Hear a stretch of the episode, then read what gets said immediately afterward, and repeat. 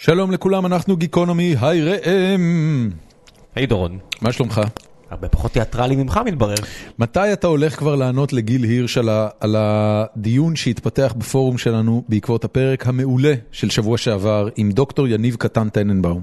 בקרוב אני אפילו אתייחס לזה בסוף הפרק הנוכחי, אז תחכו להתייחסותי. מעולה. Uh, הפרק שלנו היום הוא בחסות אתר geekloid.co.il. geekloid כמו טאבלויד, אבל של גיקים. Uh, חשבתי geekloid... על נוקלי עוד, Uh, אני לא יודע. כי אני גיק. סבבה.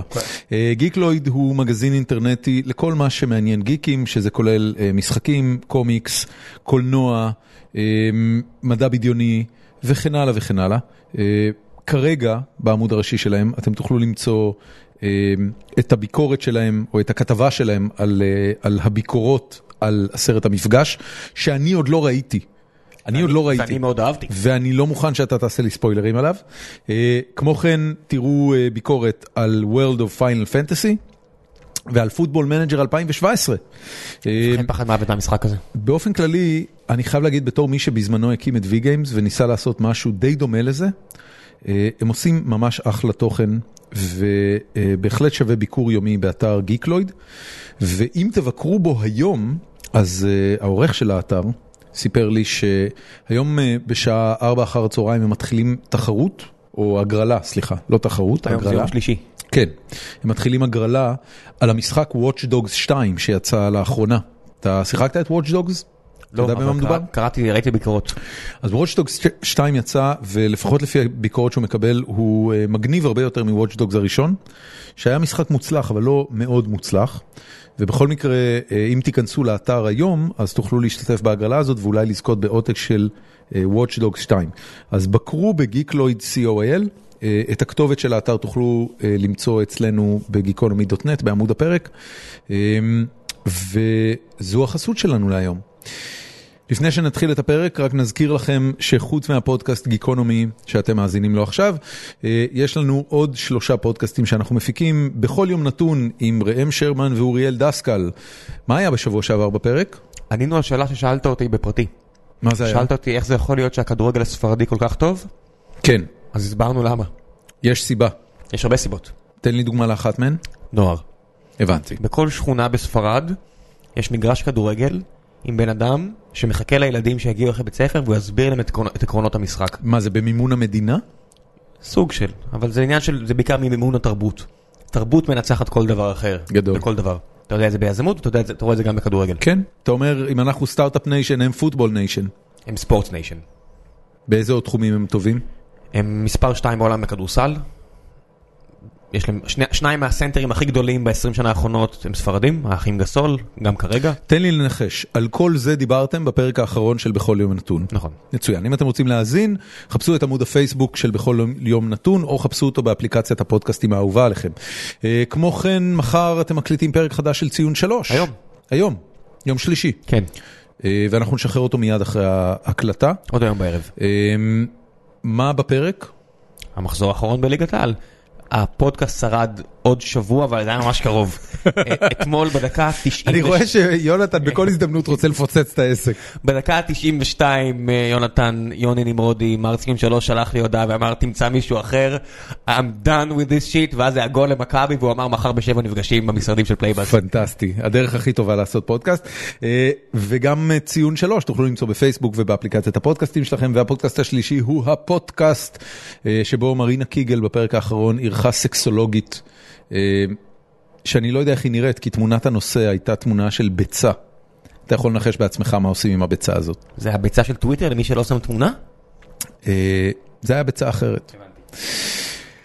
הפרק שלנו היום אה, בנושא פוקר, איך נהיים שחקן פוקר מקצועי ומה זה אומר להיות שחקן פוקר מקצועי, וכל זה דרך סיפורו של סטס טישקביץ.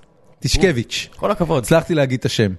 אה, היה לנו ממש כיף לעשות איתו שעתיים, אז אני בטוח שלכם גם יהיה כיף. שתהיה לכם האזנה מעולה.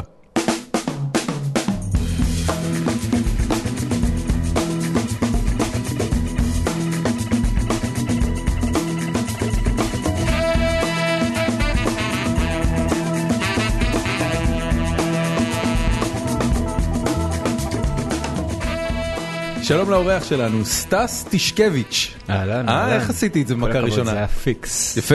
אני אספר למאזינים שלנו שכששאלתי אותך את חוג- איך הוגים את שם המשפחה שלך, אמרת לי כמו תשכבי אבל עם צ'אדיק בסוף. וזה התחיל את הדיון באולפן. את הדיון השלם על ס- סמי אונס שחסכנו מכם, כי אנחנו אנשים טובים ולא רוצים לבזבז לכם את הזמן.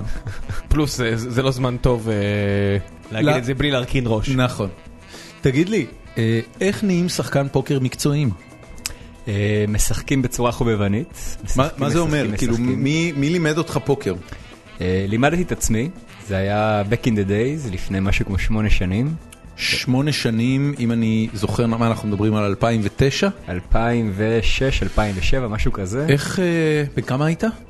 בן 18. עצור, עצרו, עצרו. חוקי המשחק. חמש דקות, סטס יסביר את חוקי המשחק, ל- אם יש מישהו בקהל שלא מכיר, נבחר את הסוג פוקר הכי פופולרי בעולם, בטקסס הולדם. לא, אז בוא, בוא נתחיל מהפוקר עצמו. הפוקר הוא בעצם משחק שבו אה, על פי סיבובים, שחקנים מקבלים קלפים, ויש סדר מסוים למה שנקרא היד שאתה מחזיק, אוקיי? מה שמשותף לכל סוגי הפוקר באשר הם, זה בעצם אה, עוצמת היד הסופית, בואו נקרא לזה ככה. אוקיי, המטרה היא מה- להרכיב... מה זה אה, יד? יפה, יד זה חמישה קלפים. כן. שמייצגים אה, עוצמה, ויש לך דירוגים לכל חמישיית קלפים אפשרית, כאשר הפוקר עצמו, השם של המשחק מגיע מרויאל פלאש, רצף של הס- אה, חמישה קלפים ברצף, מעשר ועד אס, עשר נסיך, מלך, מלכה, מלך. רויאל בגלל שזה כאילו כל בית המלוכה מוצג כל שם? בית המלוכה, ועשר. ועשר, ועשר. העשר הוא המזדנב לחבורה, אוקיי. ולא רק שהם ברצף, הם גם מאותה הסדרה. הם יכולים להיות חמישייה מסדרת הלבבות, חמישייה מסדרת היהלומים, הטילטנים או הבנתי, זאת אומרת העלים. אם, אם אתה מחזיק יד של חמשת הקלפים הגבוהים ביותר שיש בחפיסת קלפים אחת מאותו צבע ואותה צורה, מה שקוראים לו צבע וצורה, ערך וסדרה. ערך וסדרה, סליחה, אני, אני, אני גדלתי בשכונה, אה, יש לך מקצוען, אה, יתקן אותך. כן, ו, אז אתה אומר זה רויאל פלאש וזה פוקר, זה נקרא פוקר. זה הפוקר הקלאסי המקורי, מתחת לזה יש עוד כל מיני אה, אז, צירופים אז של בואו עוצמות נלך, נלך ידיים. מלמעלה למטה, אז רויאל פלאש זה הכי חזק והוא גם מכונה פוקר, מה מתחת? יפה, יש לנו סטרייט פלאש, זה רצף שהוא צבע, אבל לא עם הקלפים המלכותיים. כלומר, תשע זה עד מלך לצורך העניין. תשע אבל עד כן מלך. צבע כן. וצורה, זאת אומרת כן שחור, טילטן, מאותה הסדרה, טילטן אה, לב, יהלום או עלה. אוקיי, זה יכול, וברצף להיות של גם, חמישה אה, קלפים. זה יכול להיות גם אס 2, 3, 4, 5? יכול להיות אס 2, 3, 4, 5. זה הכי נמוך מבין הסטרייט פלאשים. זאת אומרת, גם בתוך הסטרייט פלאשים, יש דירוגים. יש דירוגים, ש- שאיך זה הולך לפי מאיזה מספר הכי אה, גובה גבוה- הקלף העליון ברצף. גובה הקלף העליון, אוקיי. אז זה ה- זה הסטרייט פלאש, והוא מתחת לרויאל פלאש. בדיוק. מה מתחתיו? מתחתיו מגיעה רביעייה, ארבעה קלפים מאותו ערך, למשל ארבעה אסים, ארבעה קינגים, ארבע מלקות. מעולה, ויש משמעות לקלף החמישי? לא, כי אין, לא יכול לא להיות יכול להיות... ש- פעמיים ארבעה אסים. רק לבן אדם אחד יהיה ארבעה אסים, אז מן הסתם לא משנה אם יש לו שתיים, שלוש, ארבע, חמש, שש, שבע או שמונה. ברור. כן, כן נגיד שתיקון, שבוא נגיד, נתקן, אם יש ארבעה אסים על השולחן, אז יכול להיות שהקיקר, הקלף החמישי, שנגיד לך יש את המלך, הוא ייתן לך את הניצחון. הקלף החמישי נקרא קיקר? כן, הקלף התומך. הקלף התומך. הקלף הבנתי. התומך, הקביים של היד ה... הבנתי, אבל מה שאתה מדבר עליו זה כבר גרסת הטקסס הולדם שתכף נסביר אותה. כל עוד זה היד שלך... נכון, אבל אבל תיקנתי אותך, אז תיקנתי את עצמי. מעולה, אוקיי. מעולה. בוא נמשיך. אחרי ירדנו רביעייה, מרביעייה, יש לנו את מה שנקרא פול האוס, אחת הידיים הכי מפורסמות, גם אה, אנשים Full שלא house. שיחקו מעולם פוקר מכירים את המושג פול האוס, זה בעצם שלישיית קלפים מאותו ערך ועוד זוג קלפים מערך שונה. למשל שלושה אסים ושני מלכים. אוקיי, ושם ה- הרי יש המון קומבינציות של אהה, שלוש אהה. ושניים כאלה, מה קובע את האחוז- את גובה העוצמה? השלישייה. גובה השלישייה. כן, לצורך העניין יש לי שלישיית אסים ולך יש שלישיית מלכים, לא ממש משנה מה הזוג הנוסף שאנחנו מגיעים איתו הבנתי, ו- מהבית. ועוד פעם, בגלל שאני מחזיק את היד שלי ואתה מחזיק את היד שלך, לא יכולה להיות לנו אותה שלישייה אף פעם. בדיוק. מצוין. מה מתחת לזה? יפה, מתחת לזה יש לנו זוגיים, שני זוגות. אוקיי, למשל- וקלף תומך. וקלף תומך כלשהו. אבל שם כבר כן יכול להיות מצב שלך יש שתי רביעיות ושתי חמישיות, וגם לי שתי רביעיות ושתי מעולה. חמישיות, ואז הקלף התומך קובע? עוד לפני זה, אה, כן, אז הקלף התומך קומע, אבל למשל אם לי יש זוג אסים וגם לך יש זוג אסים, ולי יש זוג מלכות ולך יש זוג נסיכים, אז הזוג השני שלי קובע שהיד שלי חזקה משלך. זה ברור. יפה. מה מתחת לשני זוגות? מתחת לשני זוגות יש לנו אה, שליש... זוג עליון, איך אגב קוראים לשני זוגות באנגלית? זוגיים, two pair. two pair, אוקיי. pair. סבבה. מה מתחת לזה? מתחת לזה יש לנו זוג בודד, אוקיי, למשל אה, שני אסים ושלישיית קלפים נוספים, אוקיי. כרגע לא יודע מה הם. מתחת לזה יש לנו קלף בגובה. לצורך העניין לי יש רק אס ולך יש קינג, אז האס שלי ינצח. זאת אומרת, אם יש קלפים לא לנו קשורים. חמישה קלפים לא קשורים. עכשיו, אה, אני רק אשאל, כי זה תמיד היה לי נורא מבלבל, האם בפוקר יש משמעות לזה שיש לי אה, רצף של אותו צבע אה, ולא אותה צורה? זאת אומרת, רצף שחור או רצף אדום? לא, חייב להיות מאותה הסדרה. יש לנו ארבע הבנתי. סדרות בפוקר, ושאלה נוספת, האם יש משמעות לזה שיש לי חמישה קלפים מאותה הסדרה, אבל הם לא ברצף? זה מדהים, זה יד שהיא נקראת צבע. אה, פלאש. אוקיי, ואיפה היא ממוקדת? היא מעל רצף ומתחת ל... Full house. פול האוס. היא מעל, סטרייט. היא מעל סטרייט? ומתחת לפול האוס. מעל רצף של חמישה קלפים שהם לא באותו ס- צורה וס- וס- ו- צורה וס- וסוג, ומתחת לפול האוס. הבנתי. זהו, אוקיי. זה החוקים. אז זה הפוקר, וזה זה ה- הפוקר כשכל אחד משחק עם יד משלו. ועכשיו, אב- יש מלא וריאנטים על הדבר אין סוף. הזה, שאחד המפורסם בהם אה, ידוע בתור טקסס הולדם. No limit. אהה. טוקס- no- מה זה ה-No Limit? ללא גבולות. כן, אבל מה, לא שמעתי את ה-No Limit אף פעם. יפה. מצחיק שאנחנו מדברים על זה, בדיוק הייתי, אה, אני מאוד מאור- בקיא עכשיו בתוך כל התחום הזה. בשבוע האחרון ביליתי משהו כמו 40 שעות בכתיבת חוות דעת משפטית אה, בשביל הסנגוריה הציבורית במדינת ישראל. אה, עומדים בפני משפט פוקר מאוד גדול, שכנראה ישנה את מצבו של הפוקר במדינה. אז בעצם הייתי צריך עכשיו להסתכל על משחק הפוקר כפי שהוא, לנסות להבין את המרכיבים הכי בסיסיים שלו. אה, שככה כל שחקן חובב, כל בן על אדם מה חוות שמעולם- הדעת שאתה נותן. בעצם המבחן שניסיתי לבדוק זה האם פוקר הוא משחק של יכולת או משחק של מזל. ככה החוק קובע על מה מותר להמר ומה לא. ולא לא עשו את זה בעבר? זאת אומרת, צריך באמת את החוות דעת שלך, אתה לא יכול להעתיק ממישהו שעשה את זה בחו"ל? יפה, אז מה שעשו בעבר זה חוות דעת סטטיסטיות, כלומר ניסו להסתכל על פוקר בטווח הארוך ולבחון את הפוקר בנקודת מבט מתמטית. מעולם לא הביאו מומחה פוקר שמשחק פוקר להעיד בבית משפט. אני יכול להגיד לך שאנחנו- באמת? אנחנו בזמנו היה לנו... מי זה את- אנחנו? אני ועוד שני שותפים, היה לנו ליגת פוקר אוקיי. בבאר שבע במשך שנה, אה, השקענו בזה כסף לא מעט, והיה לנו ספונסרים גדולים, והיה לנו חוות דעת משפטית אה, מטעם הספונסרים שלנו ויקטור צ'אנדלר באנגליה, שילמנו עליה כסף, והוא הלך על הגישה הסטטיסטית, וחצי שנה אחרי שסגרנו את הליגה בתום השנה ההיא, הייתה את התביעה הראשונה בבית משפט בתל אביב, והוכח, הוכח, שופט קבע שזה משחק של מזל ולא יכולת, ושם נגמרו כל העיסוקים החוקיים בפוקר בארץ. הבעיה בגישה הסטטיסטית, לא בדיוק בעיה, אבל מה שמדינת ישראל עושה בשביל להיאבק בגישה הסטטיסטית, היא אומרת, יכול מאוד להיות שפוקר זה משחק יכולת בטווח הארוך. אני לא מתעניין בטווח הארוך, אני מתעניין במבחן היד הבודדת. במשחקון פוקר בודד, מה קובע יותר, המזל או היכולת, וחוות דעת סטטיסטיות לא הצליחו לענות על השאלה הזאת בצורה מלאה. למה כל כך מעניין אותם היד הבודדת? כי אה, מאוד מעניין אותם אה, לא לאפשר הרי- משחק פוקר. הרי במבחן היד הבודדת אתה יכול להגיד שגם לקחת פנייה במרוץ מכוניות הוא לא סקי, אבל הנה אלא למשל, מזל. יש ב- בפודקאסט שנורא אוהב בשם הרינגר, הם העלו השבוע איזה דיון. פודקאסט מבית משפחת ביל סימנס, והם אמרו, יש שחקן בשם קוואי לנרד.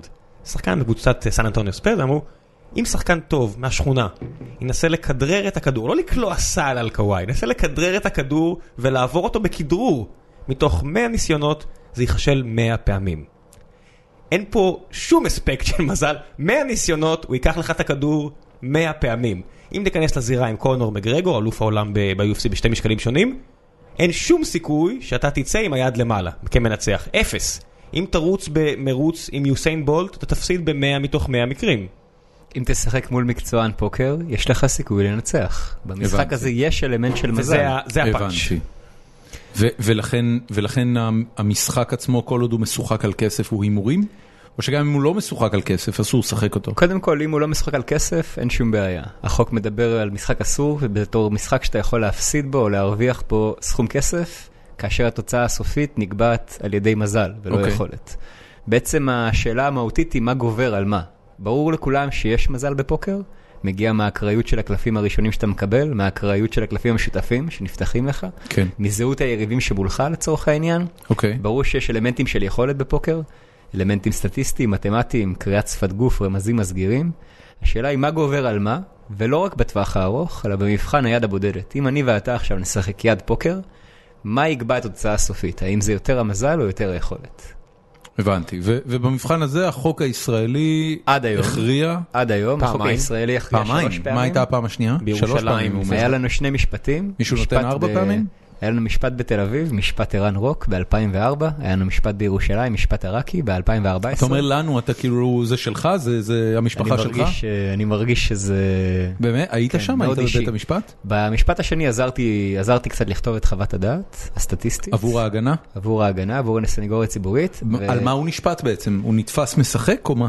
יפה, אז מה שבעצם כל המשפטים האלה קורים, מגיע, מגיעה תלונת רעש למשטרה, מגיעים... תלונת רעש. תלונת רעש, השכנים מתלוננים על למה רעש, פוקר רעש זה לא נראה לי השלטונים. משחק?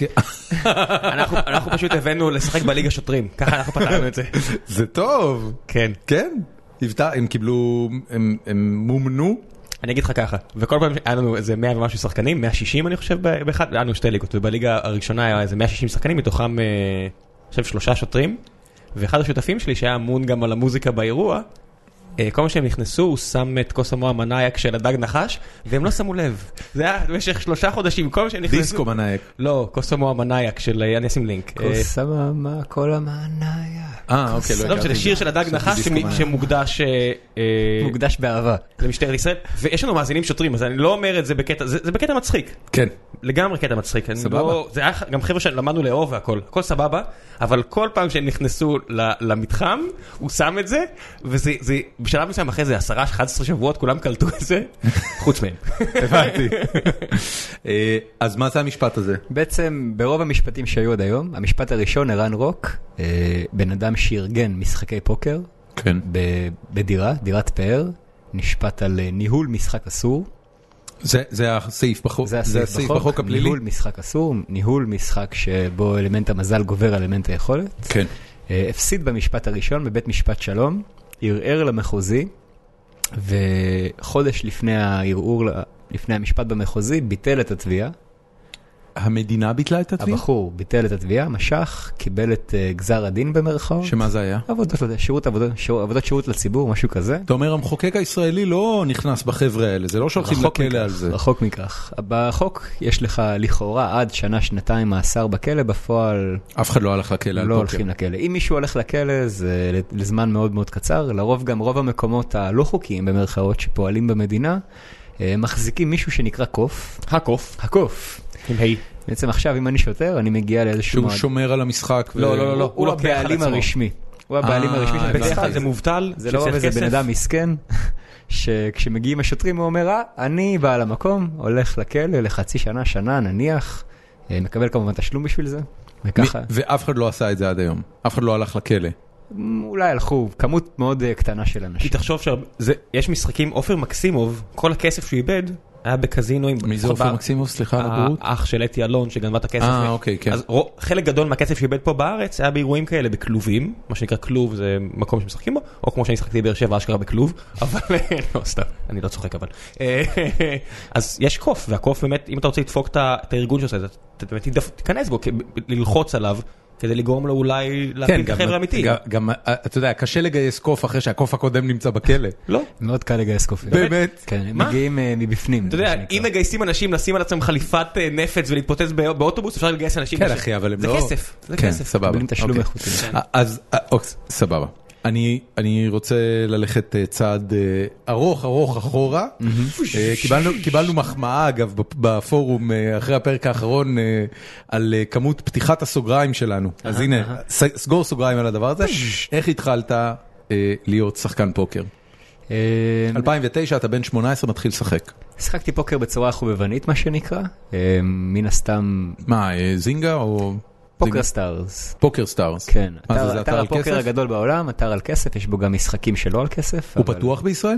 היה פתוח בישראל, נסגר ממש לפני אה, חצי שנה לישראלים. זה חלק גדול בסיפור שלנו, אנחנו נגיע לזה. מאז עם אה, ישראל אה, התפנה לו הרבה זמן פנוי, חלקים בעם. חלקים בעם. בוא נגיד שמאז לביבי יש זמן לקנות צוללות. כן. אה, אז שיחקתי לי פוקר בסבבה שלי. אה, על בתור, על אה, כסף? על כסף. כמה כסף? סכומי כניסה של 50 דולר, 100 דולר, לא משהו רציני מדי. ליד? לא, טורניר. זה משחקי קאש, אני התחלתי את הקריירה שלי במשחקי מזומן. במשחקי מזומן מה שקורה, אתה נכנס עם סכום כניסה כלשהו לשולחן, משחק, משחק, משחק, מפסיד, יכול להיכנס מחדש, מרוויח, הכל טוב. אה, בניגוד למשחקי טורניר. כמה זמן, אתה בן 18, כן. אתה גר אצל ההורים? Mm, כן, בתקופה אתה, ההיא. אתה חייל או... אני חייל. כן. אוקיי, אז אתה חייל ואתה, אני חוזר מניח, בערב, משחק כן, בין שבע לא- לעשר לא- לא בערב. קרבי אינטנסיבי מדי, לא קרבי אינטנסיבי. מגיע הביתה בערב, פותח פוקר סטארס, שם משחק 50 דולר, כמה משחק מחזיקים ש- ה-50 שעתיים, דולר האלה? שלוש. אמ, מה ש- זה לא בדיוק מחזיק, כי כל פעם שאני מפסיד אני מחדש את זה, אוקיי, וכל פעם שאני מרוויח זה פשוט נשאר שם.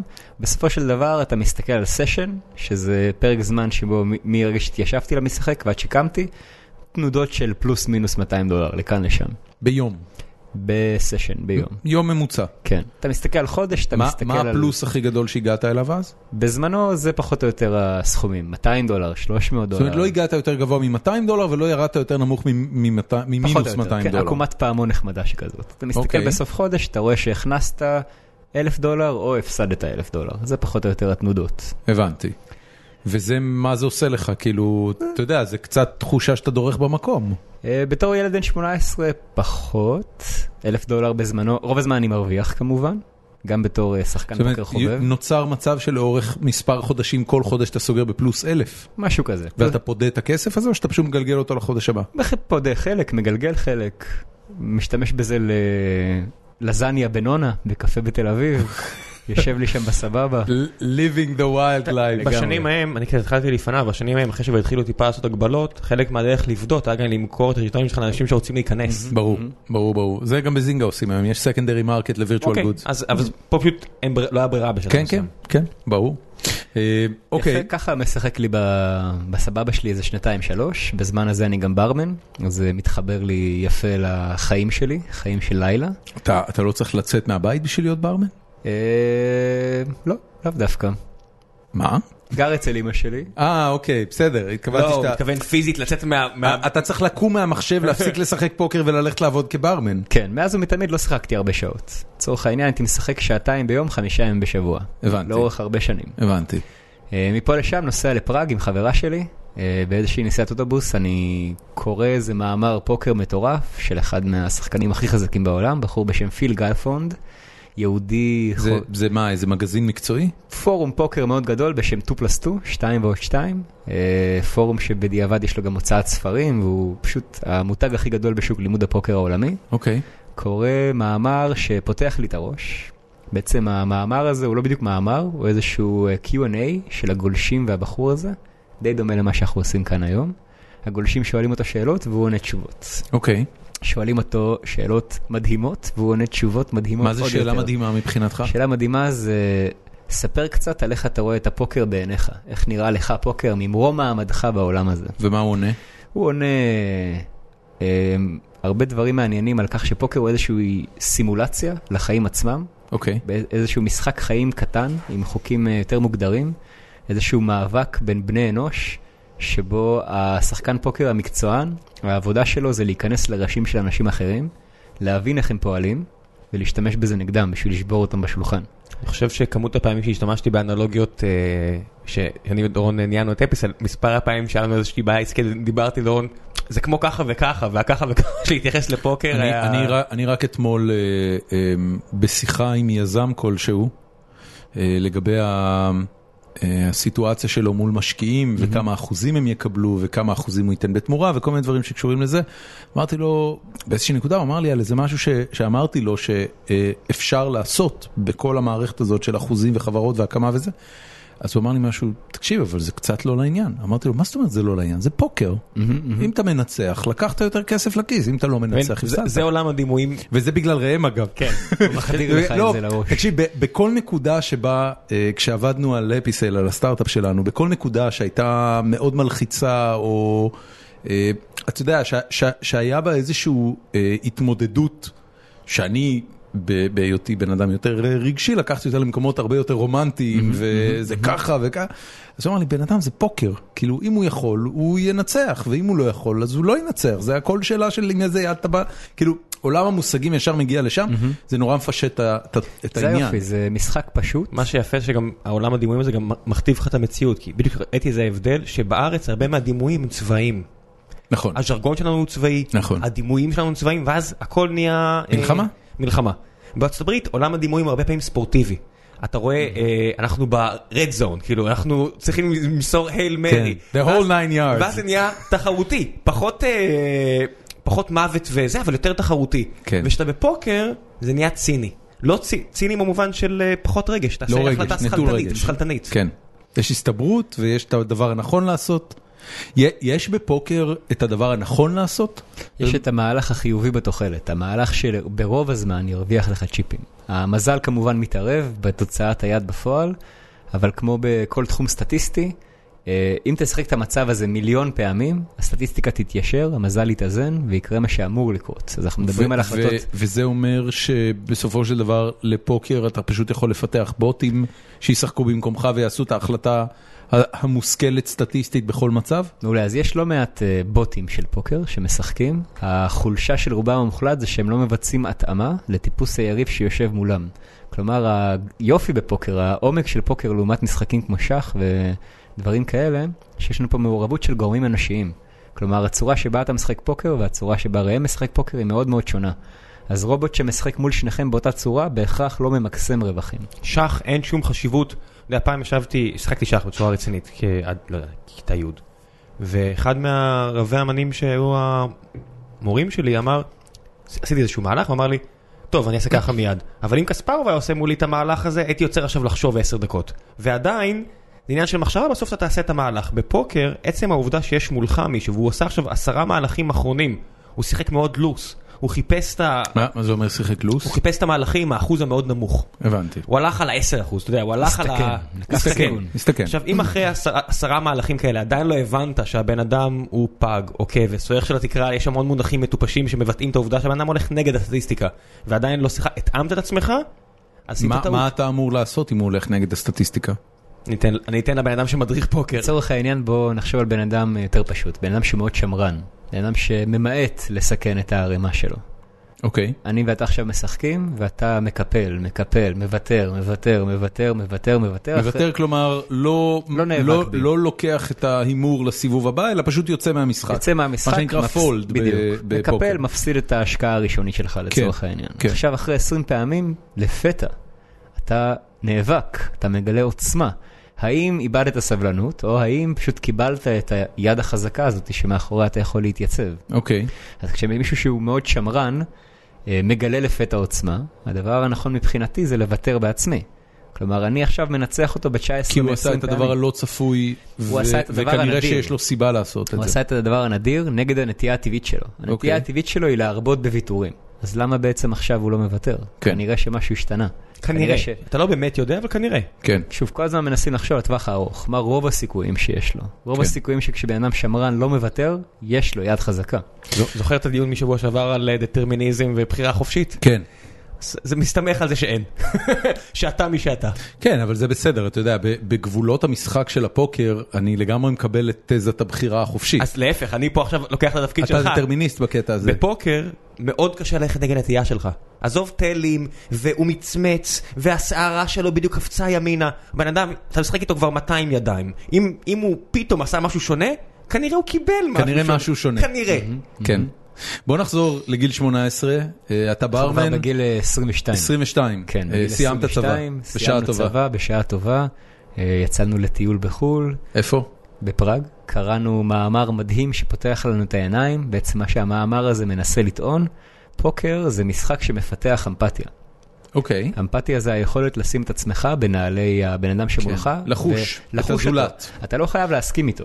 כן. אבל מספיק שאתה מבין מה עובר לו בראש. בשולחן הפוקר העבודה שלך היא להיכנס לראש של בן אדם ולהשתמש בזה נגדו, לשבור אותו, לקחת לו את הכסף. כן.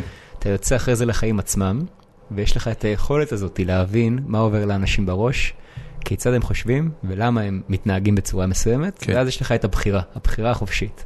האם אתה רוצה להשתמש בזה נגדם ולהרוס אותם, או האם אתה רוצה להשתמש בזה בעדם ולעזור להם לתקן דליפות באישיות שלהם.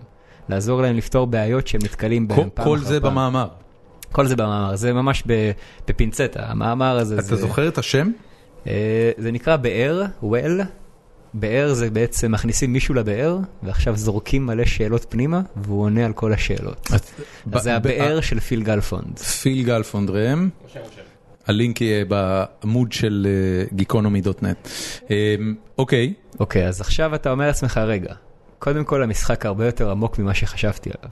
זה כבר לא... זה, זה לא משהו ששקע לך כתובנה בכלל בכל לא. השנים ששיחקת עד אותו רגע. בכלל, בכלל אז לא... איך שיחקת? כאילו, מה היה בעצם היה לי המחשבה קלף שלך? טוב, הכנסתי צ'יפים, היה לי קלף רע, יצאתי החוצה, וזה סיפק לי איזושהי הכנסה צדדית. לא ראיתי את העומק שבמשחק.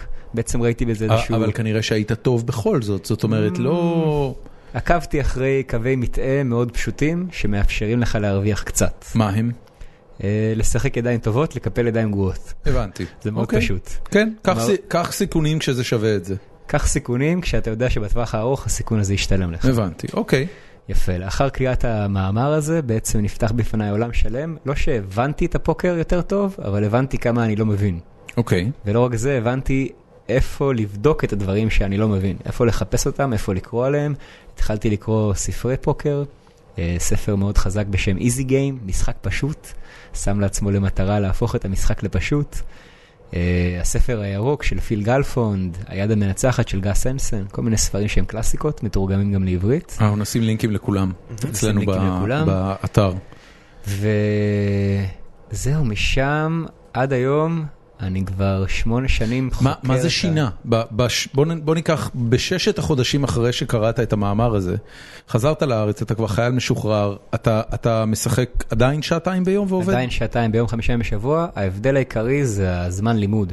כלומר, אם אתה משחק פוקר מתוך איזושהי בורות, חוסר הבנה של כמה אפשר ללמוד, לא תלמד. אבל בשנייה שנפתח בפניך, נפתח בפניך הצוהר הזה, לכמה עוד יש לך ללמוד, אז פה נכנס איזשהו דרייב מטורף של להמשיך ולהשתפר כל הזמן, אוקיי. שהוא לא פסק מאז ועד היום. כלומר, עדיין אני מ- מקדיש... מה זה עשה למשחק? בוא בוא נדבר רגע במונחים, דברי במספרים גברת. אה, יפה. אז העלית את אה, כמות הכסף ששיחקת עליו? בוא נגיד ככה, בחצי שנה הראשונה אחרי הטיול הזה, אנחנו מדברים על אה, אמצע 2011, כן. הייתי משחק באותם הסכומים שהייתי רגיל לשחק בהם, שיניתי לחלוטין את אסטרטגיית המשחק שלי. כלומר, שיחקתי בצורה מאוד שונה מהארבע שנים האחרונות, בזמן הזה מן הסתם הייתי לא בטוח בעצמי. בסדר? זה מין כזה ניסוי וטעייה. אוקיי. כי אתה מנסה לקחת תיאוריה שקראת בספר וליישם אותה בשולחן. ליישם אותה על עצמך, אחרי שיש לך כבר הרגלים של שנים רבות שהם הרגלים מקולקלים, מה שנקרא. כן. אז בחצי שנה הראשונה הקדשתי לניסוי וטעייה. הדבר שאני אישית מאוד התרכזתי בו, בגלל שזה פוקר באינטרנט, יש פחות מיומנויות של שפת גוף ורמזים מסגירים, גם אף פעם לא הייתי טוב בזה. מה שיש באינטרנט זה מספרים, רק מספרים. כן. אתה לא רואה מי יושב מולך. כל מה שיש לך זה את התדירויות של הפעולות שהוא מבצע. כלומר, הוא עושה רייז שבע פעמים מעשר. לעומת- רייז זה להגדיל העלאה. את ההימור במהלך הסיבוב שמקבלים את הקלפים. כן, הוא, הוא, הוא מכניס צ'יפים או למרכז להניח את הקופה, ההימור הראשון. לצורך העניין. כן. מישהו מהמר שבע פעמים מתוך עשר. מישהו אחר מהמר שלוש פעמים מתוך עשר.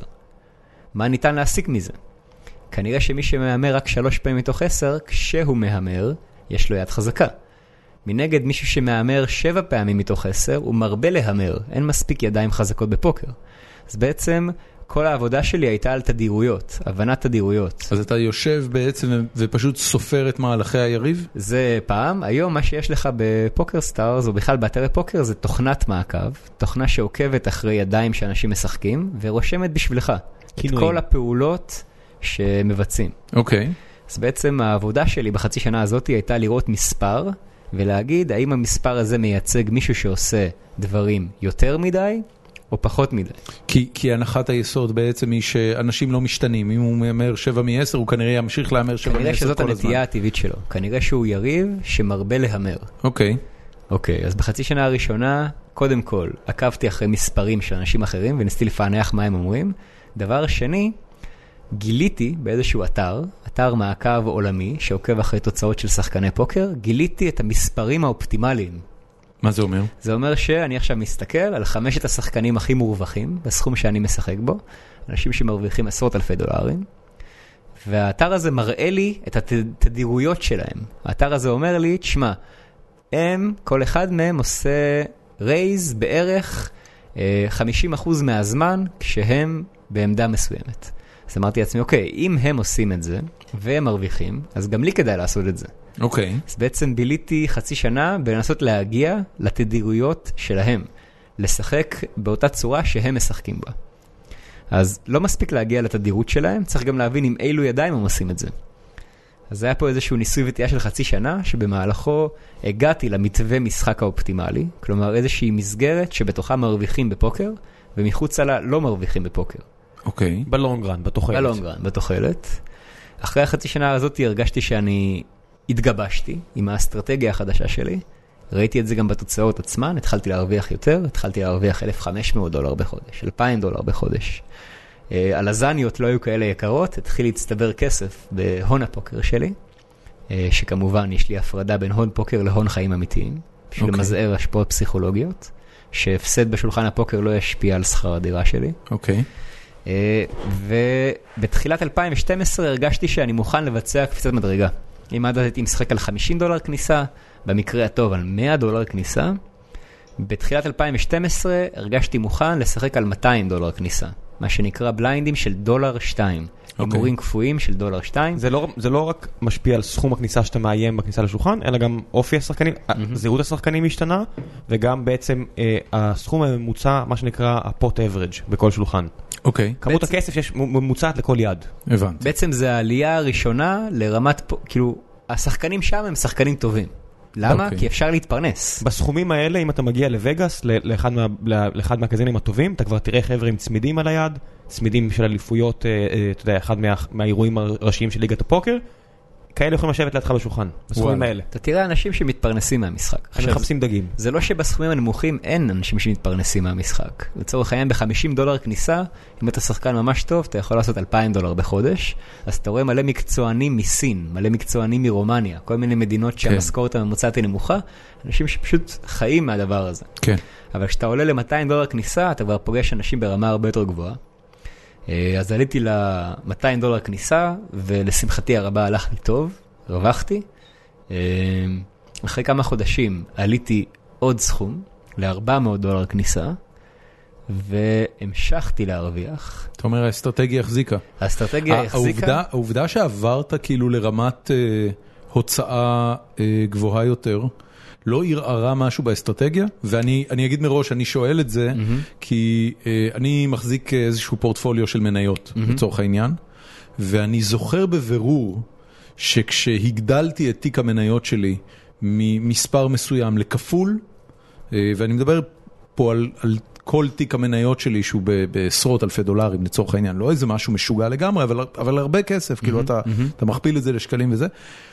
א- א- אני זוכר שממש הייתה לי תקופת הסתגלות, מעולה. ל, ל, הרגשתי על עצמי שתהליך קבלת ההחלטות שלי כמשקיע אה, במניות, אה, מרגע שהגדלתי את הסכום פי שתיים, אתה, אתה כאילו, אתה יודע, משהו מתערער. אתה כאילו הולך על קרש מעל תהום, ועד עכשיו הלכת מעל תהום של שני מטר, ומישהו עכשיו הרים את התהום ואתה עכשיו הולך מעל ארבע מטר, וזה פתאום עושה לך סחרחורת קטנה. מעולה. אז בפעם הראשונה שעליתי ל-400 דולר, אחרי משהו כמו שבועיים שלושה, ירדתי בחזרה. כלומר, זה לא שהפסדתי הרבה, אבל הרגשתי לא בטוח בעצמי. הרגשתי שהמשחק שלי איבד את האלמנט השכלתני שלו, והתחלתי להכניס הרבה יותר רגש פנימה. הסיבה לזה, זה השחקנים שהשתפרו. זה בעצם כל מסלול כזה של עלייה בסכומים, וירידה בחזרה לסכום הקודם, כל מסלול כזה זה תהליך של לימוד וטעייה, שבמהלכו האסטרטגיה שלי משתפרת. כלומר, מה שהספיק לי לסכומי כניסה של 200 דולר כבר לא הספיק ל-400 דולר, אבל עצם זה שעליתי ל-400 דולר חשף חורים בתיאוריה שלי, שהעבודה שלי הייתה לסתום אותם. אז אם בעצם, תחשוב על זה בתיק השקעות, ב- מה שאתה עושה באלפי אה, דולרים, אני חייב לשאול, מכיוון שגם אתה אה, אה, משקיע בבורסה, אתה גם חווית את זה? מה, ב- בבורסה? כן. את, ה- את זה שכשתיק המניות שלך גדל, אז פתאום חוסר הביטחון וההתנהגות שלך כמשקיע משתנה ביחס למה שהייתה קודם. אני מאוד מנסה להקפיד על כללים. ולא להקפיד על כללים קורה לי גם בפוקר וגם בהשקעות, אני מאוד כועס על עצמי שזה קורה, אבל יש לי כללים מאוד מאוד ספציפיים שאני מנסה לאכוף אותם על עצמי. אמ, לא, אני לא, אני עושה טעויות גם בקטנים וגם בגדולים. אני מנסה לשחק לפי הכלים גם בקטנים גם בגדולים. ההבדל הוא שבהשקעות כמו בפוקר, הסכומים הגדולים יותר גם מכתיבים את האסטרטגיה שלך.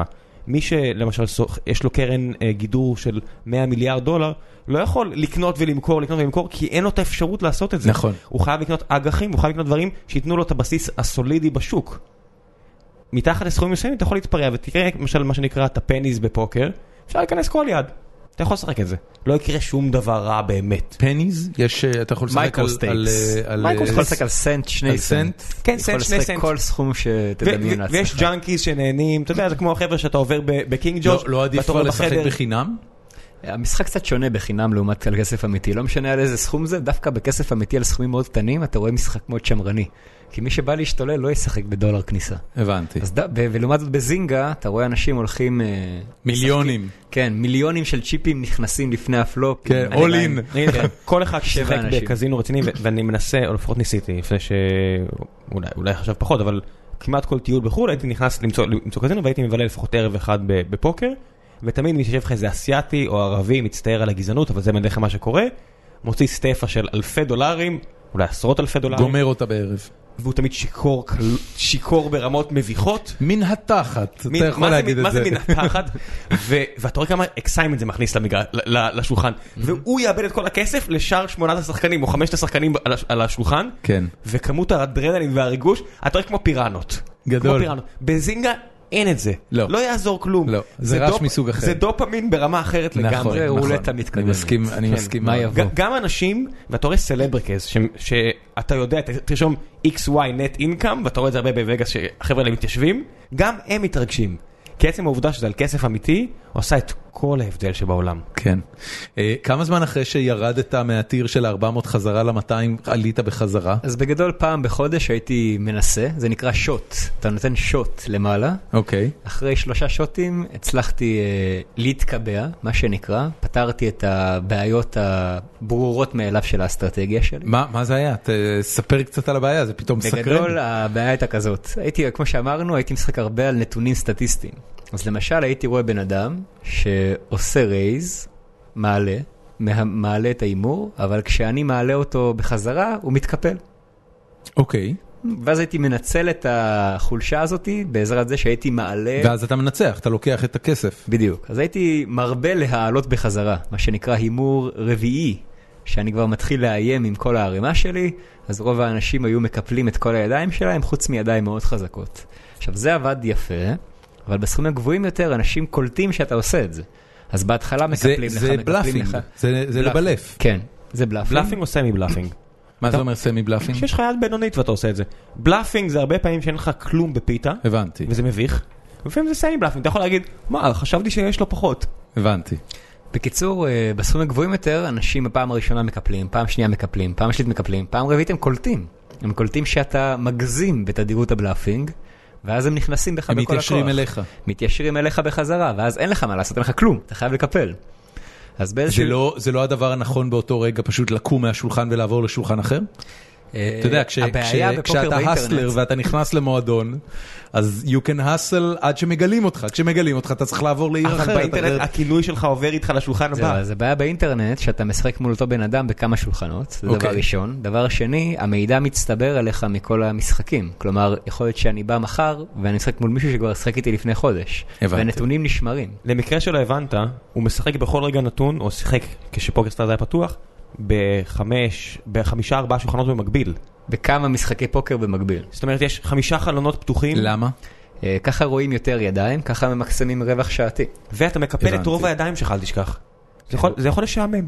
כן, של- הבנתי. משחק שולחן אחד של פוקר באינטרנט. לצורך העניין, אני הייתי כ- שחקן... כמה אנשים בשולחן?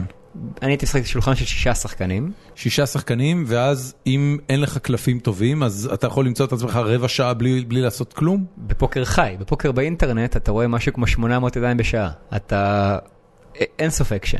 זה כמו, כמו אה, תצוגה עילית של מטוס קרב עם מיליון נתונים, ככה נראה המשחק בפוקר באינטרנט. הבנתי. כלומר, כשאני עכשיו מנסה לשחק פוקר חי, אני משתעמם. כי אתה רואה 20 ידיים בשעה, ואת רוב הידיים אתה נאלץ לקפל. אז ז- יוצא זו מצב שאתה משחק- הסיבה שכן, אתה כל- כמעט כל תוכנית אני מעלה את העניין הזה, שאני תמיד אומר את זה, ונמאס לי פעם אחת מבטיח חבר'ה, זה פעם אחרונה שאני אומר את זה, לכו בכל עיר גדולה בארץ, אתם שומעים את הז'יטונים ואתם מריחים את הגנג'ה.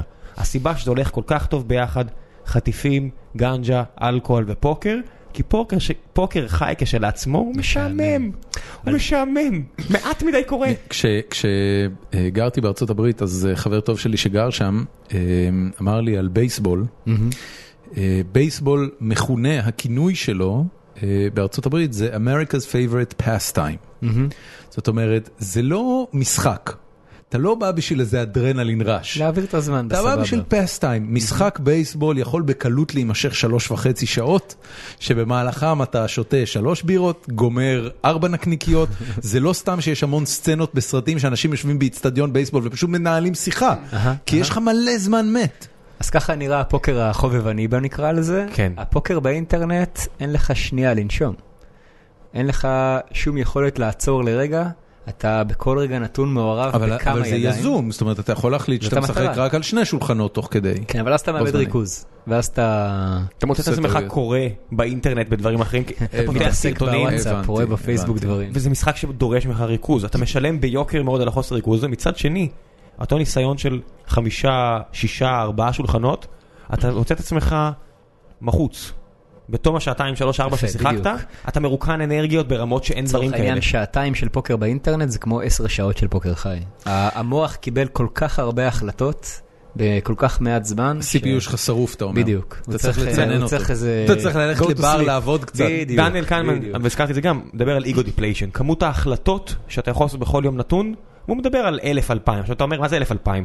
בעצם רק לנהוג עושה לך איזה מאה החלטות בנהיגה. כן. תשחק פוקר שעתיים, עשית את האלף אלפיים ההחלטות האלה. בקלות. זאת אומרת שכבר אין לך יכולת להחליט.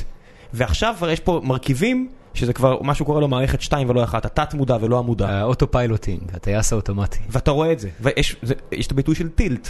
שחקן בטילט, אתה מכיר מהמונחים של פינבול. כן. טלטלה רגשית. כן, כן. אז אתה רואה שחקן בטילט, ואתה אתה יכול להגיד לשחקן שיושב מולך, אתה- אתה יכול להגיד לו, פג, צא מהטילט. כאילו, בן אדם, אתה- פג? פשוט חן הספציפי שאני משחק בו. אוקיי. תבחר את הכינוי המעליב שאתה רוצה. אוקיי. כאילו, בן אדם, צא מזה. אגב, איך, איך המחוקק בארץ מתייחס לאנשים שמשחקים בבית פוקר? אה, הוא לא מתייחס אליהם, זה איזושהי לקונה משפטית, תחום אפור, בעצם אה, מנסים להבין האם הם משחקים מתוך אה, גבולות מדינת ישראל או לא. איך, איך, אה, איך אתה מתייחס אליי כשאני משחק בשרת בחו"ל, באתר פוקר בינלאומי, אבל בכל זאת יושב בפרטיות ביתי? אוקיי. הפתרון שהמחוקק מצא לזה זה פשוט להגיד דברים שאתה עושה בפרטיות ביתך, אין לי שום דרך אה, לאכוף את זה, מה שנקרא. ואני גם לא מעוניין. אני גם לא מעוניין. אה, בזמנו הצבתי... אה, כמו אלימות נשים מבחינת המשטרה. בום. תראה איך הכנסת את זה. בום משטרת ישראל. כן. זה, בזמנו הצבתי אה, דילמה מעניינת לדעתי בפני המדינה. הייתי אה, ראשון שחקני הפוקר שהצהיר על הכנסותיו מפוקר באינטרנט ושילם על זה מיסים. אה, בואו נחזור אולי ל- לסיפור, זה מתחבר יפה. אז בניסיון השלישי של העלייה ל-400 דולר כניסה, הצלחתי להחזיק, ופה אנחנו כבר מדברים על סכומים שנראו לי בזמנו דמיוניים. מדבר איתך על להרוויח 6,000 דולר בחודש, 7,000 דולר בחודש. יש סיבה שאתה אומר את זה אה, 6,000 ולא 6,000? זה חלק, אל כאילו אני, תפריע. אני, אני, מס, אני מסתכל על, אתה, אתה כל כך מקפיד להתנסח בצורה נכונה ואפילו בשפה חצי משפטית ואז אתה מביא את השש אלף הזה. זה ה- זה השחקן פוקר שקופץ החוצה. הבנתי. מתוכי. זה השחקן מת- פוקר. אני אגיד לך למה נראה לי הכדור בתכלס. יצא החוצה, בן אדם. כן, סבבה. בפוקר אתה לא מדבר באלפים, אתה אומר 6K, 7K. אז הבנתי. נראה לי זה מגיע מזה. הבנתי, הבנתי. קייק בתור קראט. כן, ברור. אמ, בקיצור, סכומים שנראו לי אז דמיוניים, אני אז בן 22, משהו כזה. הייטקיסט, משכורות של הייטקיסט. משכורות של הייטקיסט, אבל בלי מיסים. כן. זה הרבה אז, כסף. אה, הרבה כסף, ובתור אה, רוסי, חרד, אה, זה- זה זה התחיל להלחיץ אותי. בום. זה ז'אנר חדש, יש לנו שמח, קודר וחרד. לא, לא, ה- ה- ה- החרד, תעשה דיאגרמת ון. היא- היא כוללת את שניהם, פשוט השמח מבטא את ה- את החרדה בצורה אחת, כן. והקודר מבטא את החרדה בצורה שנייה. כן, כן. סטס, אתה רוסי שמח, אתה לא חרד. כן. אתה לא, יש לי, יושב יש מולי לי. כבר חצי שעה, אני יודע לאבחן אותך. גם לזה, נגיע גם לזה בהמשך, יש כן. לי כל מיני הגדרות לזה. אוקיי. אז בקיצור, אני יושב לי בבית, מכניס לא מעט כסף, ועובר לי בראש, רגע, זה כסף שיכול לעשות לי הרבה בעיות בהמשך. אז התחלתי לחקור על איך אני בעצם אה, מצהיר על הכסף הזה, בשביל שלא יעשו לי בעיות, והגעתי ליועץ מס. אה, אתה גם צריך איכשהו להכניס אותו לארץ, אתה יודע, הוא יושב אז כמו ש- באתר... כמו אה, שראם אה, אמר... צריך לעשות ב- העברה בנקאית, זה- זה עולה על הרדאר בזמנו, בהלבנת הון וכאלה. ב- בזמנו, כמו שראם אמר, היה סקנדרי מרקט, שוק משני, שבו אנשים שמפסידים כסף באתרי פוקר קונים ז'יטונים מאנשים שמרוויחים. אז פשוט מכרת את הז'יטונים שלך? מכרתי חלק מהז'יטונים, את הרוב צברתי, פשוט כי הון פוקר, למקצוען פוקר, הון פוקר הוא בעצם הכלי עבודה שלך. אם okay. אוקיי. תיקח לי את ההון פוקר, לא יהיה לי אפשרות להרוויח. אני לא יכול להוציא החוצה את כל מה שאני מרוויח.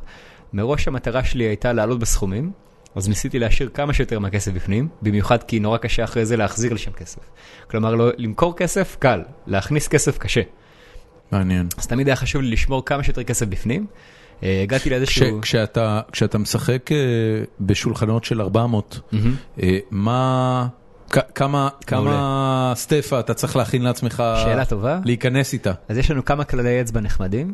אה, מדברים בגדול בפוקר קאש, בפוקר מזומן, על משהו כמו 40 כניסות מלאות בהון הפוקר שלך. כלומר, אם אני משחק 16,000. ב- בערך 16 אלף דולר מאחורה, כמובן שזה מדבר על סטנדרט של שחקן מרוויח. כן, כלומר, אם אני שחקן מפסיד, לא משנה כמה יהיה לי מאחורה. ברור, ברור. יפה, אז אה, שומר כסף בפנים, מגיע ליועץ מס, אה, מתייעץ איך לעשות את זה, מגיעים למסקנה שהדרך הכי פשוטה תהיה לפתוח עוסק מורשה, פשוט להצהיר על הכסף הזה, בקטע של הנה הכסף, כן. קחו, קחו מס. הכנסתי. הכנסתי, קחו שלכם, מס. חלק. אה, יועץ המס שלי הוא בן אדם לא פראייר, הוא אומר, תשמע, העוסק מורשה משלם מע"מ. אני חושב שאפשר אה, להימנע מתשלום המע"מ, כן, כי זה בחו"ל. מע"מ משולם. אה, אז זהו, ז- זאת הסוגיה, זה לא בדיוק בחו"ל, כי אני יושב בתוך מדינת ישראל. כן, אבל הכסף שאתה נותן הוא לאתר בחו"ל. זאת אומרת, הישות שאני- שאליה אתה משלם היא בחו"ל. אני לא משלם לאף אחד, אני מוציא כסף ל... אה. אל תשכח, אה, הוא מרוויח אני כסף. מרוויח, אני לא מוציא. אם אתה עכשיו יושב אוקיי, וקיבלת- fair enough. טוב, בסדר. אתה צריך להוציא להם חשבונית. כן. עכשיו, אבל את החשבונית אתה מוציא בארץ, זה כן. פטור. אני, אני אגיד לך למה אני יודע שזה פטור, כי ככה בדיוק מתנהלת אה, תעשיית האפליקציות. היום אם יש לך אפליקציה אה, שמצליחה באיזשהו אפסטור, אז אה, גוגל או אפל לצורך העניין מעבירים לך את הצ'ק. את, החשבון, את הכסף לחשבון, ורק בשביל ההנהלת חשבונות המסודרת, אתה צריך להוציא להם חשבונית. עכשיו, אתה לא שולח את החשבונית לשום מקום, אתה רק דואג שתהיה חשבונית על הדבר הזה, והחשבונית היא אה, עבור חו"ל נטולת מע"מ. כן. אז בזמנו לקחנו את זה עד קדימה, אמרנו, רגע, על מה משלמים מע"מ בכלל? מס ערך מוסף. במדינת ישראל משלמים מע"מ אם אתה מוכר מוצר או מספק שירות. אז uh, הלכתי לאיזשהו משרד uh, עורכי דין גדול, שקבע שבמשחק הפוקר, כשאני משחק פוקר מול אחרים, אני לא מוכר שום מוצר ואני לא מספק שום שירות, ולכן ההכנסות שלי פטורות ממע"מ. אז כך אה, התחלתי פשוט להעביר כספים לבנק לאומי, מאתר פוקר בחו"ל, להוציא חשבוניות ולשלם מיסים. אה, בשנה, המשכנו לשחק, הפ- הפעם הכסף כבר מולבן במרכאות, הכסף הוא חוקי. אה, השלב הבא היה לעלות מ-400 דולר כניסה ל-600 דולר כניסה. אה, התהליך הזה לקח לי משהו כמו חודשיים-שלושה. משם הגיעה הקפיצת מדרגה הכי גדולה שחוויתי בחיי, העלייה ל-1,000 דולר כניסה. בום. בום. זה לגמרי בום. אה, אם עד עכשיו הייתי בטוח, ובאמת ראיתי שאין השפעה רגשית לסכום כסף שאני משחק עליו, כשעליתי לאלף דולר כניסה, אני אדבר איתך על אה, משהו כמו אמצע שנת 2012, הסכום כסף התחיל להשפיע עליי. כלומר, מה, עכשיו... מה זה אומר? זה אומר שאני מכניס את כל הכסף שלי לפני הפלופ, יש אולין, ואני מפסיד, ומתחיל Oh להיות Oh לי חם. מתחיל להיות לי חם. ה- היד קצת מתחילה לרעוד. עכשיו, פעם ראשונה סבבה, פעם שנייה, פעם שלישית. הגעתי למצבים שבסשן בודד של שעתיים, אני יכול להרוויח 6,000 דולר או להפסיד 6,000 דולר. עוד פעם השש אלף הזה, תראה. 6K. תראה מה נהיה ממך. 6K, להפסיד 6K. אה, בזמן הזה אני סטודנט לשנה שלישית בהנדסת תעשייה זה וניהול. שכר לימוד של שנה שלמה. לא- שכר ביד לימוד אחת. של שנה שלמה, ביד בודדת, ומעל הכל, אם עד עכשיו פוקר היה איזשהו אה, משהו שעוזר לי בחיים, אני משחק עכשיו שעתיים פוקר והולך לשבת עם החבר'ה ועושה עסקים, פתאום אחרי יום מפסיד בפוקר, היה לי קשה לדבר עם אנשים. וזה הרגע שאני הפסקתי. הייתי יושב... ב- אתה היית במקום הזה? כן. כמה הפסדת? לא, אפילו סיימתי באיזה חודש אחד, אני חושב, בפלוס 700, פלוס 800 דולר. וזה היה אחרי הפציעה שלי, אחרי, אחרי שנפצעתי אז לא יכלתי לעשות יותר מדי, היה לי ריפוי בעיסוק וכו' וכו', ופשוט היה לי כמה תקופה די ארוכה שלא היה לי יותר מדי מה לעשות, עשיתי שוב פסיכומטר, עשיתי ש- שטויות, ושיחקתי בלק, אה, לא בלקג'ק, אה, בגמן. ששבש. ששבש בצורה אה, חצי מקצועית ניסיתי, לא הייתי הלכתי. שם. הוא גם היה- כן, היית התחלתי אה, שם? מהששבש, וואלה. לפני הפוקר. אז ששבש, ואז עברתי לפוקר, ובחודש שראיתי שאני בפלוס קטן מדי מכדי שזה יהיה עבודה, אבל ההשפעה הפסיכולוגית גדולה מדי, I was done. ומאז לא שיחקתי. מה אתה אומר? כן, מאז לא היה לי אף חשבון באינטרנט. חוקים, וואלה. חוקים אמרנו. נכון. ו- ואצלך במה זה מתבטא? אוקיי, אז אתה מפסיד. אז אתה יושב בבר עם חברים, ואתה פחות הדבר השני משתתף שאתה חושב בשיחה. עליו זה אתה לא הכסף. מצליח להתנתק מזה שהיום, לפני שעתיים, הפסדת 4,000 דולר. ה- העובדה שבקופה שלך נשאר עדיין עשרות אלפי דולרים, בשלב הזה אני מניח שכבר מדובר בעשרות אלפי דולרים, אה, היא לא, אתה אומר, אוקיי, בסדר, פ- אתה יודע, גם, גם בבורסה, גם אם יש לך תיק השקעות של עשרות אלפי דולרים, פלוס אחוז, מינוס אחוז, אוקיי, זה מה, ש, זה מה שקורה, אתה כבר רגיל למ- למנטליות אז הזאת. הייתי רגיל בסכומים הנמוכים יותר, אבל היה משהו ברף הזה, זה גם רף ש... זה הארבע ספרתי? הארבע ספרתי ושחקנים ברמה הכי גבוהה בעולם, כלומר, אם בסכומים הנמוכים יותר, ידעתי שאני אחזיר את זה, בסכום הזה לא ידעתי שאני אחזיר את זה. לא היה לי הבנתי. מושג מה יקרה מחר ומה יקרה מחרתיים, והאם אני אצטרך לרדת חזרה בסכומים, ועד לאן. ואני אגיד לך גם בניגוד להשקעות, שבפוקר אתה מכיר את המכון הזה של, כולם מכירים, של הפרלמנט, שהייתי שם את הקוף שלי על זה? את הבן את ה- את הבן? אז מה- אז מה זה קוף? הנקודה היא שדברים זה ה-obvious. אז אתה מבין, מה, אה, מהלך נשים שהפסדת... לינק למערכון הזה. נשים, אבל מה, יעד שהפסדת, שהיה לך 98.6% להרוויח, זה אומר שמתוך 100 פעמים, פעם אחת זה יקרה. כן. ואם אתה משחק אלפי ידיים בשבוע, זה אומר שזה קורה 10 פעמים בשבוע. נכון. עכשיו, להפסיד כזו על סכום גדול, שלא נורא בטוח. קשה- נורא קשה to wrap your mind around it, וגרוע מכך, אה, אה, מה- שאתה- מה זה שאתה- עושה? אתה- אתה מרגיש חסר מזל? אתה מרגיש שאלוהים שונא אותך? אתה מרגיש בטיימינג לא טוב. כלומר, זהו, מה שהוא זה אומר- הדבר מה הכי- שהוא אומר זה נכון, החוסר המזל הזה שקרה עכשיו, אם אני אמשיך לשחק, הכל בסדר, אבל אני לא יודע אם אני אמשיך לשחק בסכום הזה. מאוד יכול להיות שעוד שבוע אני נ- נאלץ לרדת בשכ- בסכומים, ואז היד הזאת לעולם לא תחזור על עצמה. תקשיב, אני רוצה לספר לך משהו, אני... אה, ותוסיף תעודה לפני שאתה ממשיך, אני אגיד את החלק השני, שהרבה פעמים אתה עושה טעויות, ואתה יודע שעשית טעות. בהשקעות, כואב. שאתה- במיוחד בהשקעות על טווח קצר, מרכיב המזל בעיניי לפחות הוא הרבה יותר גדול מאשר פוקר. אתה יכול להגיד, בסדר, השוק יתרסק, טראמפ נבחר, מה אני אשם? או הברקזיט. כן. פה זה אתה אשם. כן. זה כמו יזמות, אתה אשם. תספר לה- ספ- סיפורים למי שאתה רוצה, It's all אתה about אשם. you. It's all about you. כן. יש, אה, אה, אה, אני אה, אה, משחק הרבה שנים כמה וכמה משחקי, אה, מה שנקרא MMORPG. Mm-hmm.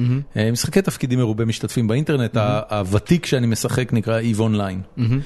עכשיו, EVE Online אה, הוא משחק מדע בדיוני, אתה משחק דמות בעולם שנקרא ניו עדן, שהוא כאילו איזו התפתחות מאוד אה, רחוקה מאיתנו של הציוויליזציה האנושית, שגם דרך חור תולעת עברה ליק- ל- מימד למקום אחר. אחר. אחר לגמרי ביקום, וחור התולעת הזה נסגר, זאת אומרת אין האנושות איך נשארה לחזור. מאחור, אין לאן לחזור, העולם עברו אלפי שנים, העולם התפצל לכמה ציוויליזציות, ועכשיו אתה נכנס לתוך העולם הזה, ואתה בעצם פרי אייג'נט, אתה יכול לעשות מה שאתה רוצה, רוב מה שאתה עושה שם זה לטוס בחלליות, אה, להילחם, לכרות מחצבים, לבנות מהם עוד חלליות, לצאת לקרבות וכן הלאה וכן הלאה. אהה. העניין הוא שהמשחק לא מגן עליך בשום צורה.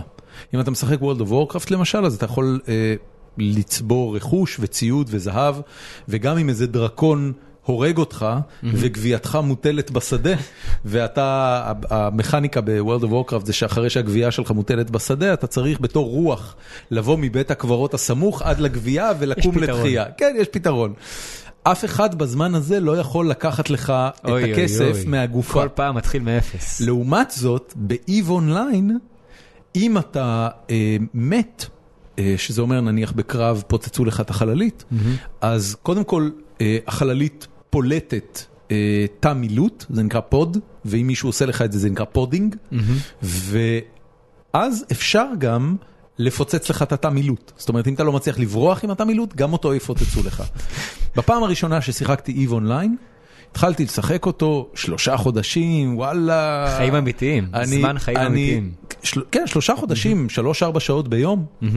אני נינג'ה, אני חזק, התפתחתי, קניתי כבר חללית קצת יותר גדולה. וזה. שובר רדבול ואומר זיון. בדיוק, בדיוק, משפיל את התאומים, ואני נכנס לתוך החללית שלי ויוצא לאזור שנקרא low sec, low security zone, שאין שם משטרה וכל אחד יכול לעשות אחד לשני מה הוא רוצה.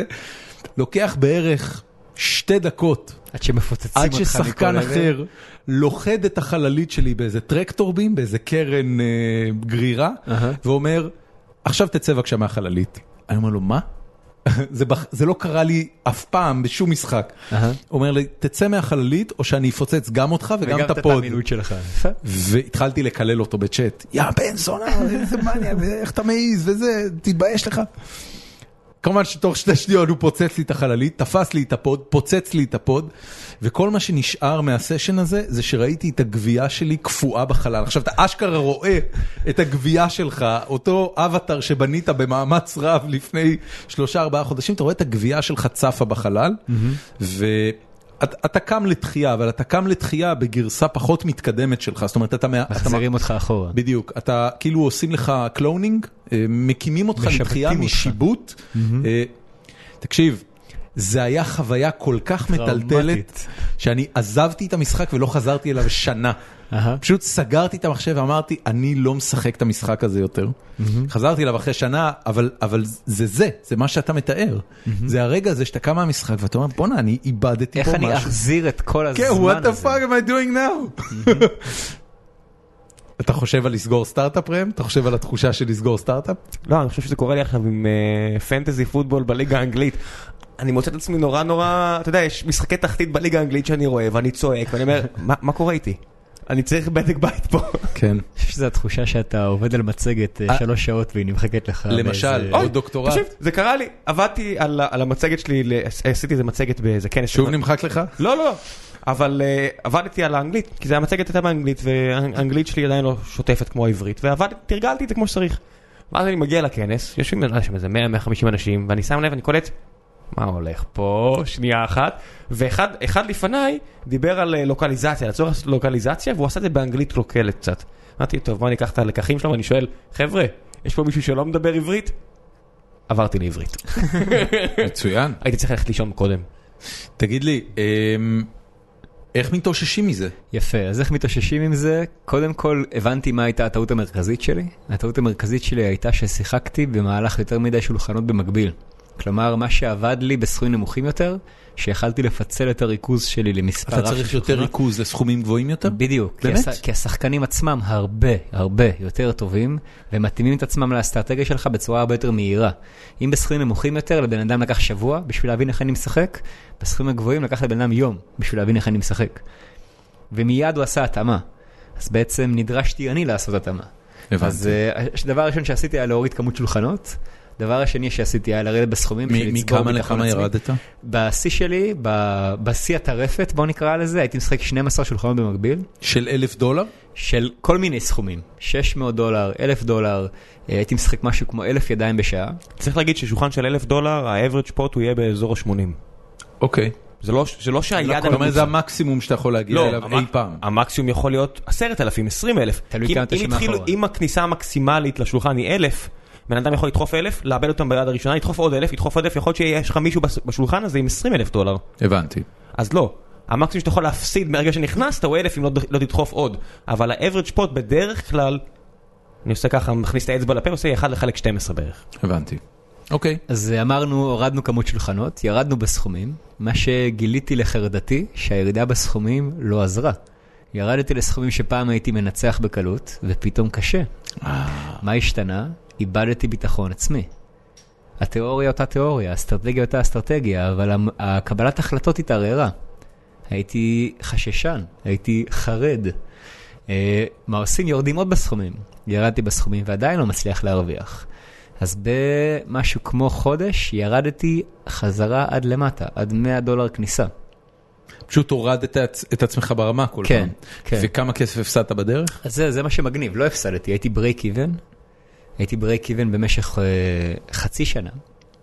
כלומר, הייתי משחק פוקר, ואני מסתכל אחרי חצי שנה, שום דבר לא קרה, לא מורווח ולא מופסד. כן. בזמן הזה אני חי מהון הפוקר שלי, מוציא 2,000 דולר בחודש, מאבד ביטחון. הגעתי למצב שבספטמבר 2012 עוברות לי מחשבות בראש אולי לפרוש מפוקר. אני לא מצליח לנצח סכום של 100 דולר כניסה. לפני שלושה חודשים הייתי ב-1,000 דולר כניסה, מרוויח 8,000 דולר, היום אני מרוויח 20 דולר לכאן ניס- ולשם. ניסית לדבר על זה עם מישהו? כאילו, אתה יודע, אני, אני מניח שזה דברים ש... זה, זה נשמע קצת כמו פוסט-טראומה. מהמם, מהמם. משהו מזה Mm-hmm. מה ש- מזכיר פוסט-טראומה. מה, ש, מה שמעניין, דאז, 2012, אה, לא היה עם מי לדבר. היה בארץ אולי חמישה שחקנים טובים בפוקר באינטרנט, וגם אותם לא הכרתי. כלומר, הייתי מאוד מאוד מבודד, הייתי מחוץ איפה, לקהילת איפה הפוקר. אתה היית בזמן הזה? אני פרשתי. כן, אבל אני לא הייתי טוב. אני מזכיר לך שפרשתי כי הייתי שחקן בינוני. הבנתי. אם הייתי שחקן טוב, אולי לא הייתי פורש. י- ידעת על עצמך שאתה שחקן בינוני? חד משמעית. הבנתי. אולי בינוני פלוס. מאוד נהניתי לארגן אה, את הליגה, שנה לאחר שהוא התחיל, אה, אולי שנה וחצי, בתקופה שזה עדיין היה חוקי בארץ, או סמי חוקי, אבל כשחקן אף פעם לא הייתי יותר מבינוני פלוס. אוקיי. אז אה, ספטמבר 2012, יש לי מחשבות על פרישה. בזמן הזה שאני... וכמה אתה? כאילו עדיין בא- באותו גיל פחות או יותר. אנחנו מדברים על שנה אחת, שנת 2012, שבמהלכה חוויתי רכבת הרים מטורפת. חיית בבית? חייתי עם ההורים? בבית, חייתי והיית בזוגיות? לבד, חייתי לבד, עם אה, זוגיות, אה, בזוגיות. עם מישהי- זוגתך יודעת שזה זוגתי קורה? עד היום. היא מודעת לזה שזה קורה, היא יושבת איתי שם בבוקר כשאני מדוכא. אה, תקופה של חצי שנה שהייתי בדיכאון עמוק מאוד. לא עזר זה שרצתי מתחת למזל.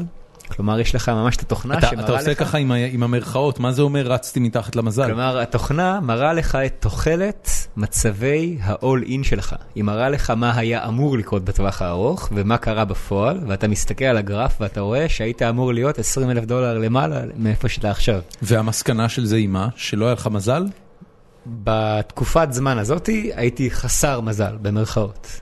עכשיו זה בסדר, המזל אמור להתאזן.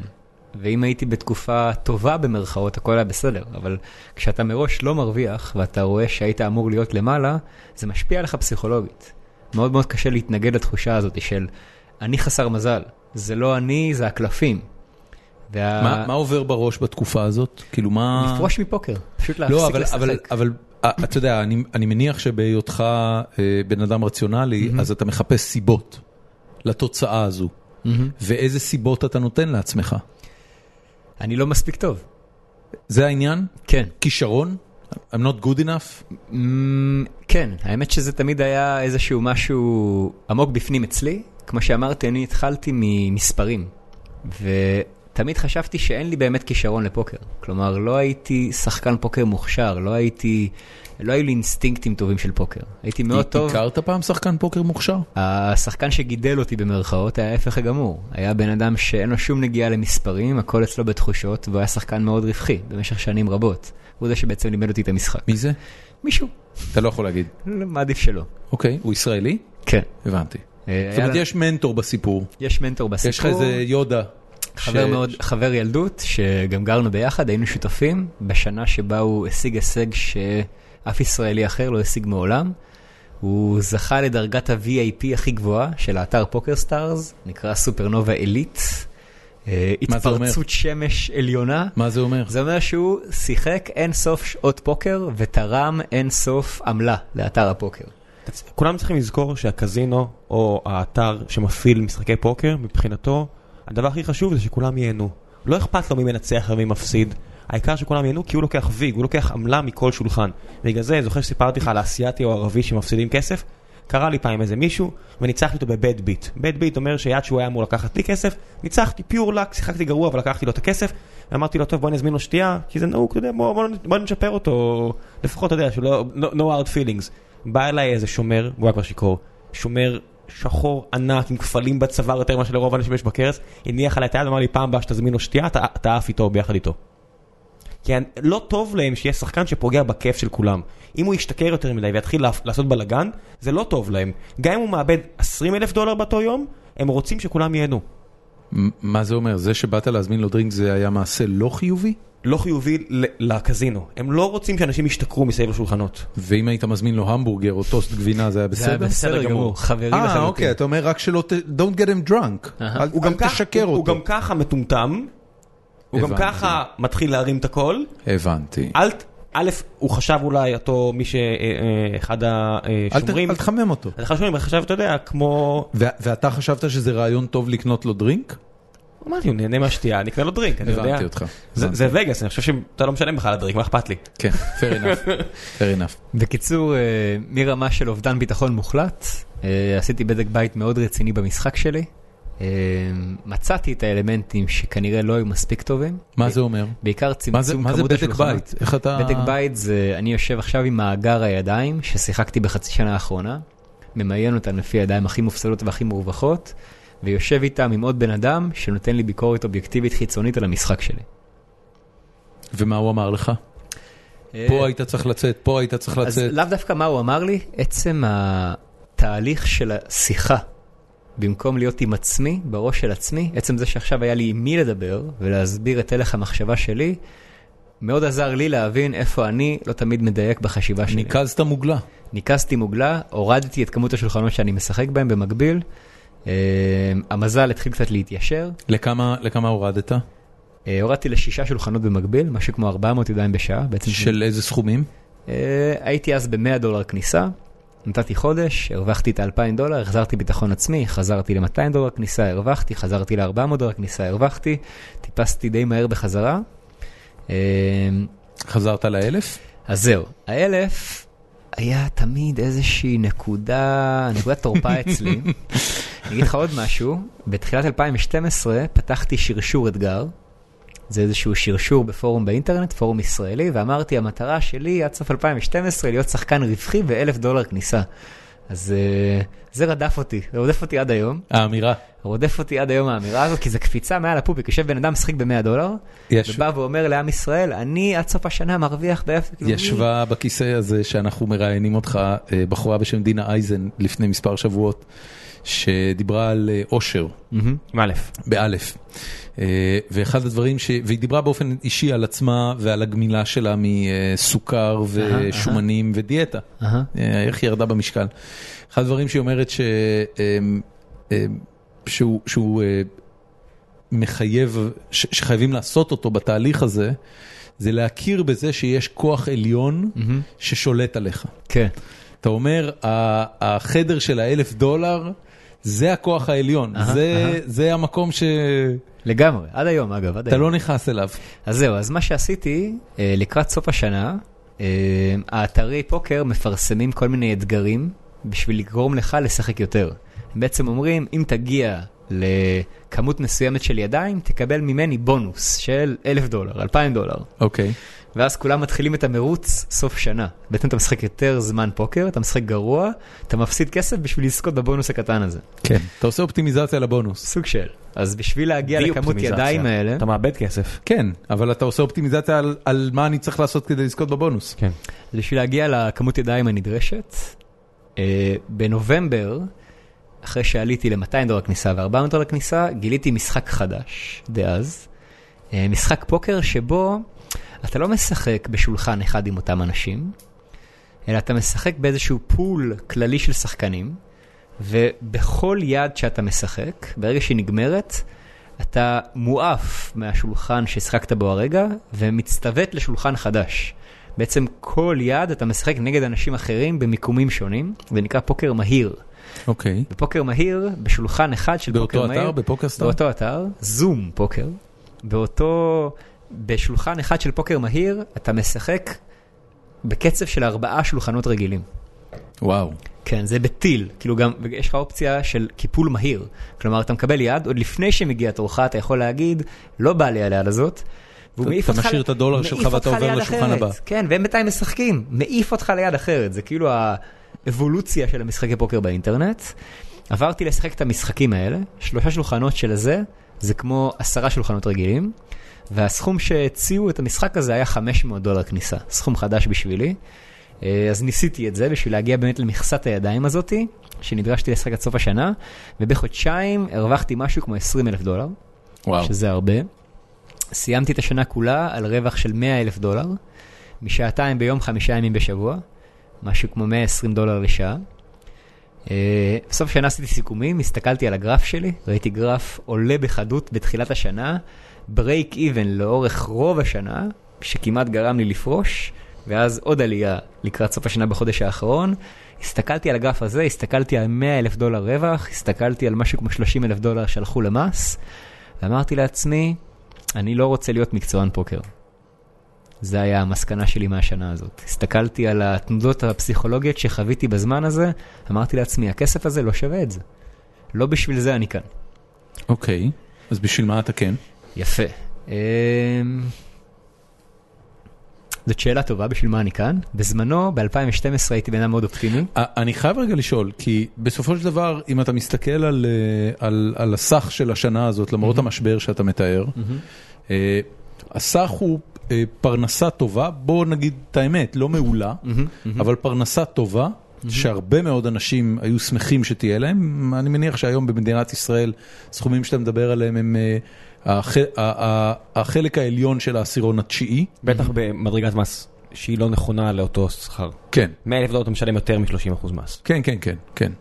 אה, אה, לא, לא, בח... לא, הרבה בטוח, יותר, כ- אבל- כעצמאי, לא משנה, אני... כן, אני... שלפר עזוב, שעה אתה משלם הרבה בוא יותר Mm-hmm, נדבר, מס. בוא נדבר על הנטו, עזוב, בוא נדבר על הנטו. אבל, אבל מה, מה בכל השנה הזאת ובשורה התחתונה הזו של הכסף גרם לך להגיד, אוקיי, אני לא ממשיך את זה לעוד שנה? כאילו, מה, בעיקר ההשפעה הפסיכולוגית. מה זה אומר? זה אומר ש... שילמת מחיר? הרגשת ששילמת שילמתי מחיר? מחיר פסיכולוגי וחברתי. מה הוא היה? אמ, פשוט דיכאון, חוסר חברתיות, אה, חוסר שמחת חיים. התנודות הרגשיות האלה מדי יום ביומו הפכו אותי לבן אדם פחות מבסוט. קשה לתאר עד כמה זה דריינינג. באמת, אני- כמי שחווה את זה לזמן, האמת שזה זמן יחסית דומה למה שהוא אמר. אין, אין לזה, כל מי שחווה את זה וניסה לעשות את זה בצורה רצינית, י- יגיד בערך אותו דבר. שזה מרוקן אותך לגמרי. או שלא, ואז תהיה מה, שחקן מה, מקצועי. זה, אה, מה זה עשה לזוגיות שלך למשל? הקשה עליה מאוד, מן הסתם אתה בן זוג פחות שמח, אתה בן זוג פחות תומך, אתה בן זוג יותר מרוכז בעצמו ובדברים שעוברים עליו ופחות בדברים שעוברים אין עליה. שום דבר בעיסוק הזה, תראה, אתה, אתה מתאר שנה שבסופו של דבר אה, אה, הצלחת בה לא מעט. כן, במרכאות, כן. מבחינה מקצועית, בוא נקרא לזה. זה, אבל, אבל יש, יש לא מעט ימים, בוא נניח שאתה משחק בערב, mm-hmm. ואתה משחק משמונה עד עשר בלילה, ואז mm-hmm. אתה הולך לישון, mm-hmm. ואתה קם בבוקר. אתה קם בבוקר אחרי שאתמול אה, התווספו לך לקופה אלפי דולרים, mm-hmm. אתה לא בן אדם שמח? לא, לא מספיק. כי כל, כי יש איזה משהו בפוקר, כשאתה מרוויח, אתה מרגיש שזה מגיע לך. כשאתה מפסיד, אתה מתבאס מאוד. כלומר, ה- כשאתה מרוויח, אתה לא מאושר. אתה לא, וואו, איזה כיף לי, הרווחתי עכשיו 2,000 דולר. אתה אומר, רגע, זה מה שאמור להיות, זאת העבודה שלי. אבל כשאתה מפסיד, פה הבעיה. אז גם אם עכשיו פעמיים שלוש הרווחת, על כל פעם שאתה מפסיד, זה מוחק את כל ההרגשה הטובה על הפעמים שהרווחת. וזו אותה תחושה, אני חושב, אצל הרבה מאוד שחקנים שניסו לשחק את זה ברצינות. אתה מרגיש כאילו, אוקיי, זה היה אחלה, היה נחמד מאוד, היה כיף, ואם הפסדת, זה, זה התחושה של אה, פנטום לים. אתה אומר, אוקיי, אני רוצה לקבל עוד ידיים. כבר, אתה, אתה כבר שעה אחרי שסיימת לשחק, ואתה אומר, אוקיי, מתי מגיע היעד שאני אוכל לתקן את זה? כן, זה לא שווה את זה, מהבח- למי, ש, למי שמרגיש ככה. כן. זה מאוד גם בוטה. ה- האנשים שהם אה, שחקנים אה, מקצועיים, אה, אני מניח שיש לך חברים מהברנז'ה הזו, הם מתארים משהו שונה? זאת אומרת, היה משהו שאתה מסתכל עליו ואתה אומר, אוקיי, המנגנון הרגשי שלי פשוט לא אפשר לי להיות שחקן מקצועני, מתארים... אבל אה, הבן אדם ההוא easy going, אתה יודע, הפסיד עשרת אלפים דולר, יאללה, מחר קמים, הכל סבבה. הם מתארים דברים מאוד מאוד דומים, אבל uh, השאיפות שלהם ושלי שונות. כלומר, אני במהלך השנה הזאת, ב-2012, חוץ מלשחק פוקר, את השעתיים ביום חמישה ימים בשבוע, התעסקתי בעוד מגוון מאוד גדול של דברים. החל מלסיים את התואר באוניברסיטת תל אביב, מה למדת? הנדסת תעשייה וניהול. באמת? כן, אחלה תואר, מבסוט עליו. אוקיי. זה עוזר ל- לשפר תהליכי חשיבה, זה מתחבר לי מאוד לפוקר. אוקיי. פשוט איך, לה, איך אה, לקחת את המחשבות כן, שלך אופטימיזציות, ולשים את זה חקר בדאפבורד ביצועים, אה, עם נקודות. בטח, בטח, בטח. בזמן הזה, בשנה הזאתי, אה, התעסקתי הרבה עם כל מיני ענייני מדינה, בוא נקרא לזה, תשלום מיסים, עוסק מורשה, חוות דעת. אה, הספקתי להקים את איגוד הפוקר הישראלי. אה, רוב הדברים האלה הסבו לי אושר רב. הפגישות אתה אתה העסקיות... חבר באיגוד הפוקר הישראלי ראם? לא, עמדן, אני אמרתי לך, אני לא... אתה ממש לא נגעת בזה מאז? אני משחק רק אה, עם חברים, והסיבה שאני מגיע, אני משחק אה, פעם בחודש אולי, בממוצע. אה, א', אני לא שחקן ברזל. מה זה שחקן ברזל? בשולחן שאני משחק בו יש אה, תשעה שחקנים קבועים, ואני מקבל הזמנה רק אם אחד מהתשעה שחקנים הקבועים הבנתי. לא מגיע. אתה אורח. אני לגמרי אורח, אה, אז יוצא ממוצע שמשחק פעם בחודש וחצי, פעם בחודש, וזה לגמרי מספיק לי, וזה ממש כיף לי, אני ממש נהנה מ- לשבת עם החבר'ה האלה, וזה מספיק. הם משחקים כל שבוע? הם משחקים כל שבוע, אחד מהם אפילו חי את חיי הפוקר, ומרגע שפוקר סטארס נסגר, נ- נפרד. טוב, אני אתן ל- לסטארס להמשיך את הסיפור. כן, בקיצור, אה, ב-2012 הכל היה טוב ויפה חוץ ממשחק הפוקר. כל שאר הדברים שהתעסקתי בהם היו מדהימים. אה, עשיתי אינסוף עבודה מאוד מעניינת בהרבה תחומים.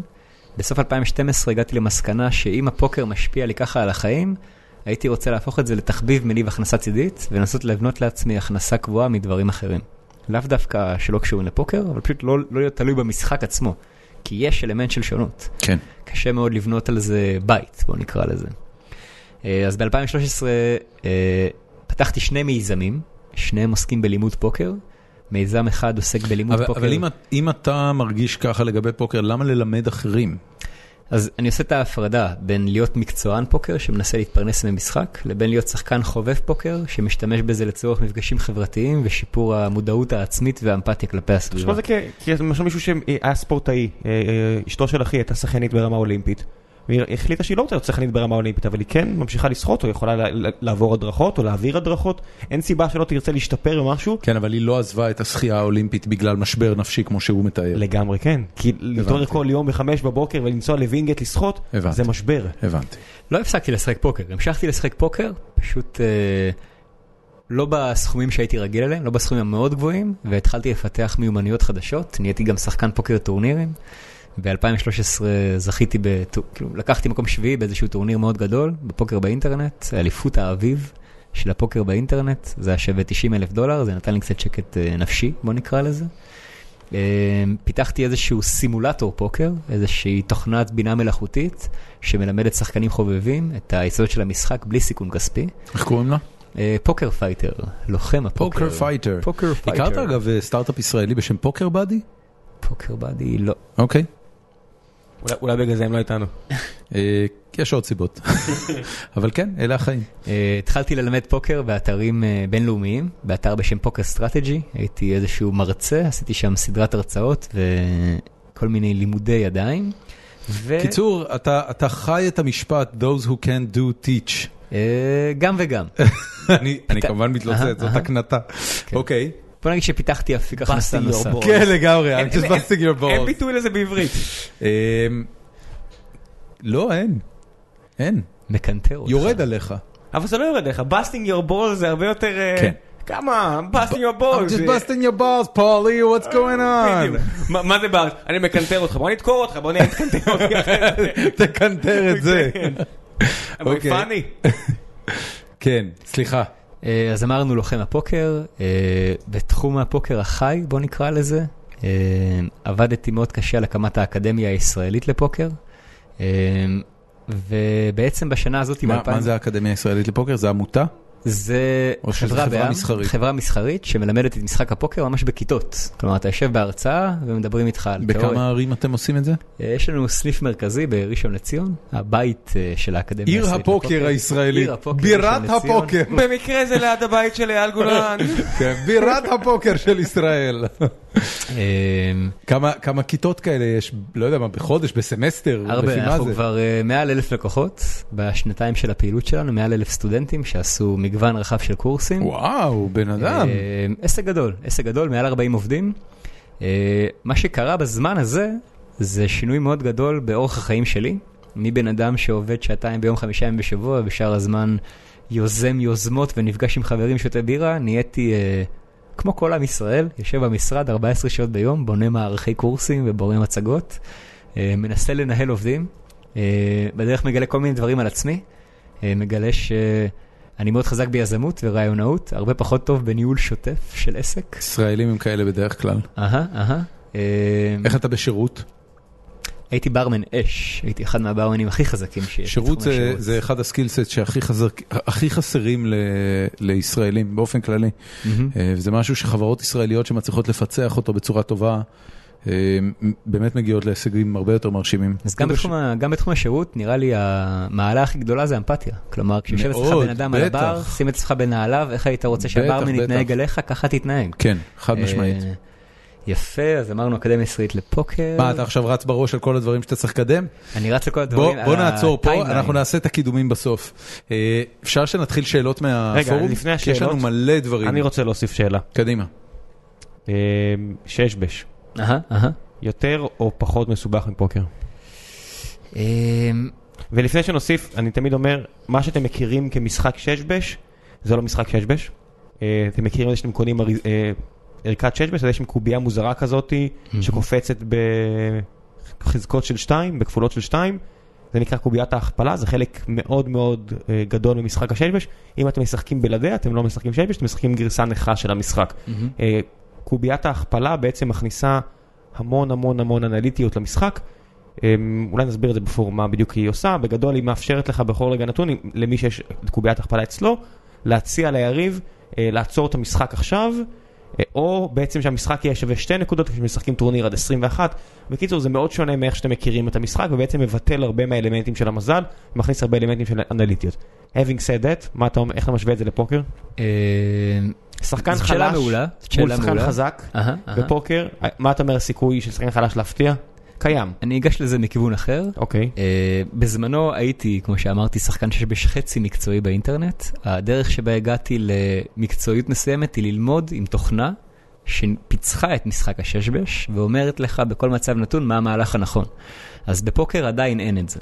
כלומר, אם יש מחשב שפיצח את הששבש, בהכרח הששבש הוא פשוט יותר. אני לא יודע, שח יש מחשב שעושה את זה, אבל עדיין בלי המחשב אני נכה. אני מסכים. אה, בששבש בוא נגיד ככה, היתרון של השחקן החושב על השחקן החובב בהינתן קוביית הכפלה הוא עצום.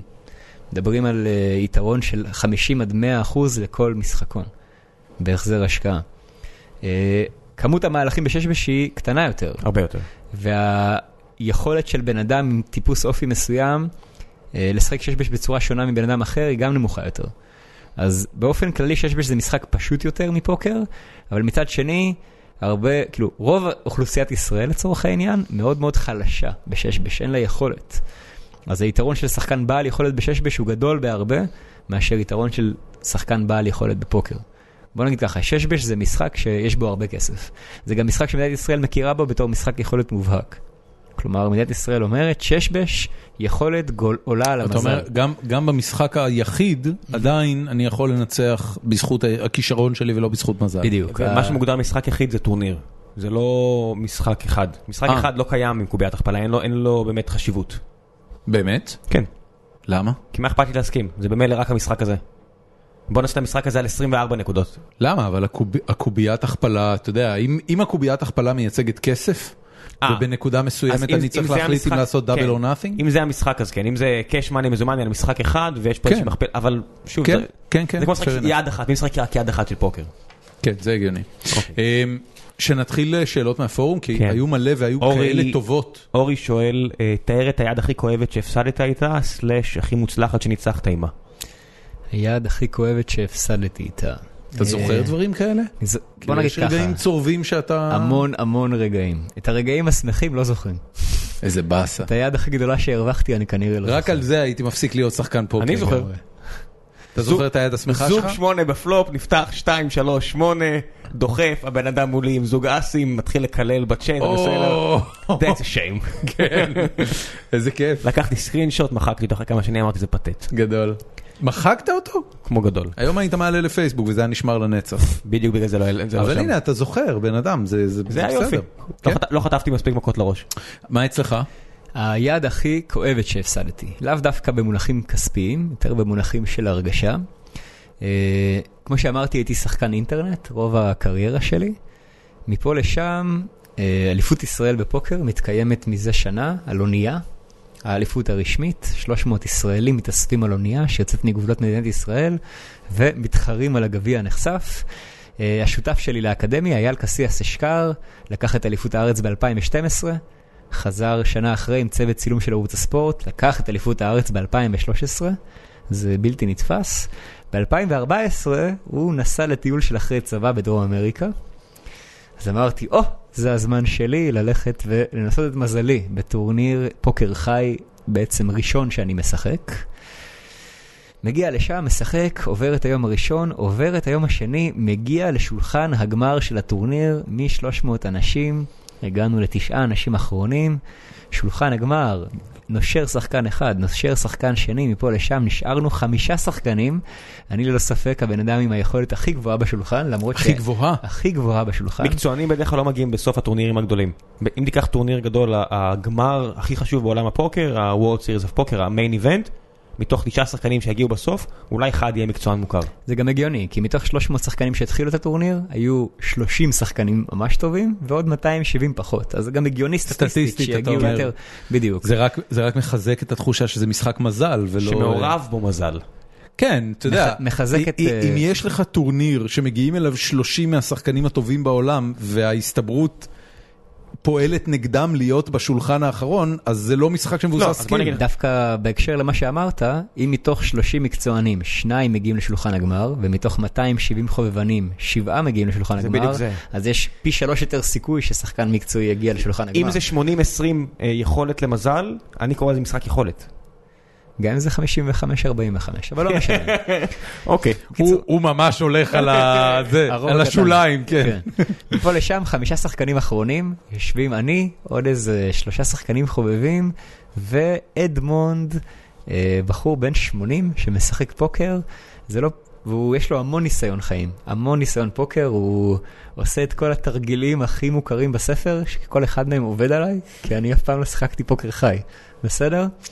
מפה לשם... מה זה מגיע- תרגילים מוכרים? הוא זורק נגיד לך... הוא- נגיד הוא נראה לא הוא מעוניין? ממלמל לעצמו, וואו, אני הולך ממש- לקרוע אותו כאלה. הוא כאילו נראה לא מעוניין ביד, ממש כאילו, אין לו, אין לו קשר ליד, אתה מהמר, ואז הוא פתאום מעלה. כזה, מאיפה באת? או הוא עושה לך כזה כאילו הוא מוותר על היד, אבל כשמגיע תורו הוא בכלל לא מוותר על היד. אתה עושה כל מיני... במאורות תרפ"ט, ביץ'. כן. יש, אה, יש מילה, מושג בפוקר שנקרא ממחנות, לעשות ממחנות. מה זה ממחנות? להשתמש בכל מיני אנגל שוטינג כזה, דברים שהם לא קשורים לפוקר. אוקיי. לא משנה, לא ניכנס לזה, מפה בסדר. לשם. אה, אני מעור- מעורב ביד מול אדמונד, אה, אני מבצע הימור בפלופ, והוא מעלה מעליי. עכשיו, בפוקר רגיל, שאני לא יודע מי יושב מולי, הייתה לי יד טובה, היה לי זוג עליון, בפוקר רגיל קשה לי מאוד לוותר על היד שלי, אבל אדמונד, אני מכיר אותו, שחקתי איתו שלושה ימים, והוא לא העלה לפני כן. זאת בערך הפעם הראשונה שאני רואה אותו מעלה, בהקשר ל... בוא נתחיל לסגור סוגריים, כן. התחלנו את הרעיון כן, הזה, כן, מי, כן. לא אם מישהו עושה משהו בניגוד לנטייה צפוי. הטבעית שלו, כנראה שיש לו את זה. כן. סבבה, אני יושב שם, מתחיל לשבור את הראש, מצד אחד לקפל, כנראה שזה המהלך הנכון, ומצד שני, איך אני יכול לקפל את היד שלי, יש לי זוג עליון, ואדמונד עושה לי פרצופים של מפוחד ומבוהל, ונראה לי חושש, ואני מפה לשם משכנע את עצמי להכניס את כל הכסף, רק בשביל שהוא ישלם לי בזריזות עם זוגיים. אה, ואני מודח משולחן הגמר במהלך שהוא בפירוש טעות. במקום אה, להיות אלוף הארץ בפוקר בשנה הראשונה שהגעתי, אני מודח חמישי וזוכה במשהו כמו 1,500 יורו. אה, אחת מהידיים הכי כואבות שאני זוכר את עצמי, באותו הקשר, זה לא מזל, הוא זה אי ניצח יכולת. אדמונד? אדמונד לקח מקום שני. הבנתי. כן. אה, באותו הקשר, זה טעות שלי, זה מה שהכי כואב, זה לגבי היד הכי כואבת שהייתה לי, טוב, פחות או יותר. אני, אני רוצה להמשיך. אה, מישהו שאל, אה, מהי תרמית הפוקר המבריקה בכל הזמנים? יש תרמיות פוקר? תרמית הפוקר המבריקה בכל הזמנים היא אתר בשם פול טילט פוקר, אחד מהאתרים הכי גדולים בעולם. ייסדו אותו שחקני פוקר, מה שהם עשו, אה, בעצם אתה אמור להפקיד את הכסף שלך באתר פוקר ולשחק עליו. הכסף הזה הוא לא של אתר הפוקר, הם אמרו לשמור לך אותו. אז הם שמרו אותו בכיסים שלהם, ואז כשנסגר האתר הם לא החזירו את הכסף. אז גדול. זה, זה מדהים, ל, ל, ל, להקים אתר פוקר, לקחת כסף מהשחקנים, להעביר את זה לחשבונות הבנק הפרטיים שלך, ואז כשנסגר האתר להגיד, אה, אין כסף. זה תרמית הפוקר הכי גדולה שאני כמה מכיר. הכסף הלך שם? Mm, מאות מיליונים. מה? מאות כן. מיליונים. איך זה נגמר? נגמר בזה שפוקר סטארס קנו אותם והחזירו מכיסם את הכסף לשחקנים. למה הם קנו אותם? בשביל המושג. בשביל להשתלט על השוק value. האמריקאי. גדול. הברנד value המאוד מאוד גבוה. וכמה כמה אותם אה, מה חבר'ה ש- מה שלקחו לכיס, שמגניב כמה כסף? שהחבר'ה שלקחו לכיס לקחו מאות מיליונים, הם עדיין איתנו. הם עדיין דמויות הם סלבים. מוערכות בקהילת הפוקר העולמית. הם סלבים. מי זה האנשים האלה? כל מיני אנשים, השחקנים הכי מוכרים בעולם. פיל אייבי, כל מיני פיל כאלה. אייבי, אה, ומה הם לדרר. אומרים על זה? קורה. מה אתה עכשיו בא בקטנות? אני מתפרנס מלשקר, אז שיקרתי! אם עכשיו תגלה שהצוללות האלה לא מחוצות, כן. מה ביבי יגיד? מה אתם קבעתם קטנונים עכשיו? מה, צ- צוללת? מה אפשר לחשוב? תפרגנו צוללת. כן. וואו. עוד שאלה, עוד שאלה. טוב, כן. אה, השאלה הבאה, זו שאלה כאילו הארדקור, אז לפני שאנחנו, אה, אה, לפני שתענה עליה, אתה תסביר אותה. אוקיי. אה, אלירן בן ראובן שואל, מה אתה חושב על הדרך של וויל קסוף לשחק את המשחק ב-WSOP השנה? האם זה לגיטימי או מוגזם? אז קודם כל תסביר איך הוא שיחק, ואז תסביר אם זה לגיטימי או מוגזם. יש לי, אה, לפני שאני אענה, אני אגיד משהו מוזר אולי. אני לא רואה פוקר בטלוויזיה, אוקיי. לא ראיתי את אליפות העולם האחרונה, לא ראיתי את האליפות שלפניה, לא ראיתי אה, אף תוכנית פוקר ששודרה בטלוויזיה. זה אומר שאתה לא יודע? אני לא יודע איך הוא שיחק. הבנתי, סבבה. צר לי אלירן, ננסה להביא עוד אחד. אמ, הלאה, כמה רחוק אתה חושב שאפשר להגיע בטורניר לייב עם מכונה שמחשבת פוט אודס ואימפלייד, פוט אודס, סליחה, ואימפלייד פוט אודס, עם איזושהי אסטרטגיית פוזיישן בסיסית? כוס אימא שלך על, ה, על הטקסט ה, ה, אה, היומרני הזה, אה, רונן קרסיק, סליחה, כמובן לא כוס אימא שלך, אני מתנצל על זה, אבל, אה, אבל אמ, באופן על מה כללי- לעזאזל הוא מדבר? הוא מדבר על בוא ניקח, אה, בוא נחליף את הבן אדם ברובוט, וניתן לו תיאוריה בסיסית ונראה מה יקרה. אוקיי. מה שקרה בשח, מה שקורה... אז אני, בבלק, אני אה, חושב שרוב השחקני פוקר בעולם מאופיינים באי יכולת, כלומר הם לא מכירים את המשחק לעומק, הם לא יודעים לקבל החלטות חיוביות בתוחלת. כל רובוט שיקבל תיאוריה בסיסית ינצח את מרבית השחקנים האלה. בתוחלת לאורך זה זמן. מה שאתה חושב. בתוחלת, לא, לא רק שאני חושב את זה, יש לי, רוא- כאילו בניתי לומדה, שזה מה שהיא עושה. אה, בימים האחרונים קיבלנו איזושהי, יש איזשהו ניסוי פוקר עולמי, כל, כ- כל כמה זמן יש אה, אתגר רובוטים של פוקר. כמו שבזמנו היה את קספרוב נגד המחשב כן, פוקר. כן, כן. לפני שנתיים, אה, אוניברסיטת אלברטה מארצות הברית יצרה רובוט שלכאורה ניצח את הטקסס הולדם לימיט. משחק קצת יותר פשוט, עם הימורים מוגבלים. הוא יותר- הוא לא פחות אגרסיבי, למי לא פחות אגרסיבי. שחושב שלימיט פחות אגרסיבי מ-No limit. אוקיי. בדיוק- להפך, No בדיוק, limit אנחנו לא אה, משחקים אצלנו כי זה נוטה לגרום לאנשים לאבד את כל הכסף שלהם בבת אחת. מהמם. אז okay. אוקיי. לפני שבועיים, אה, אני ועוד כמה שותפים, קיבלנו לידינו את הגרסה החדשה של רובוט שאמור לנצח את הטקסס הולדם No Limit. אה, שחקנו מולו לא מעט ידיים, והוא פחות טוב מאיתנו, אבל יותר טוב מכל שחקן חובבן שאני מכיר. אז התשובה היא, כל מחשב שהוא שיקבל תיאוריה מספיק טובה, ינצח את רוב השחקנים האנושיים.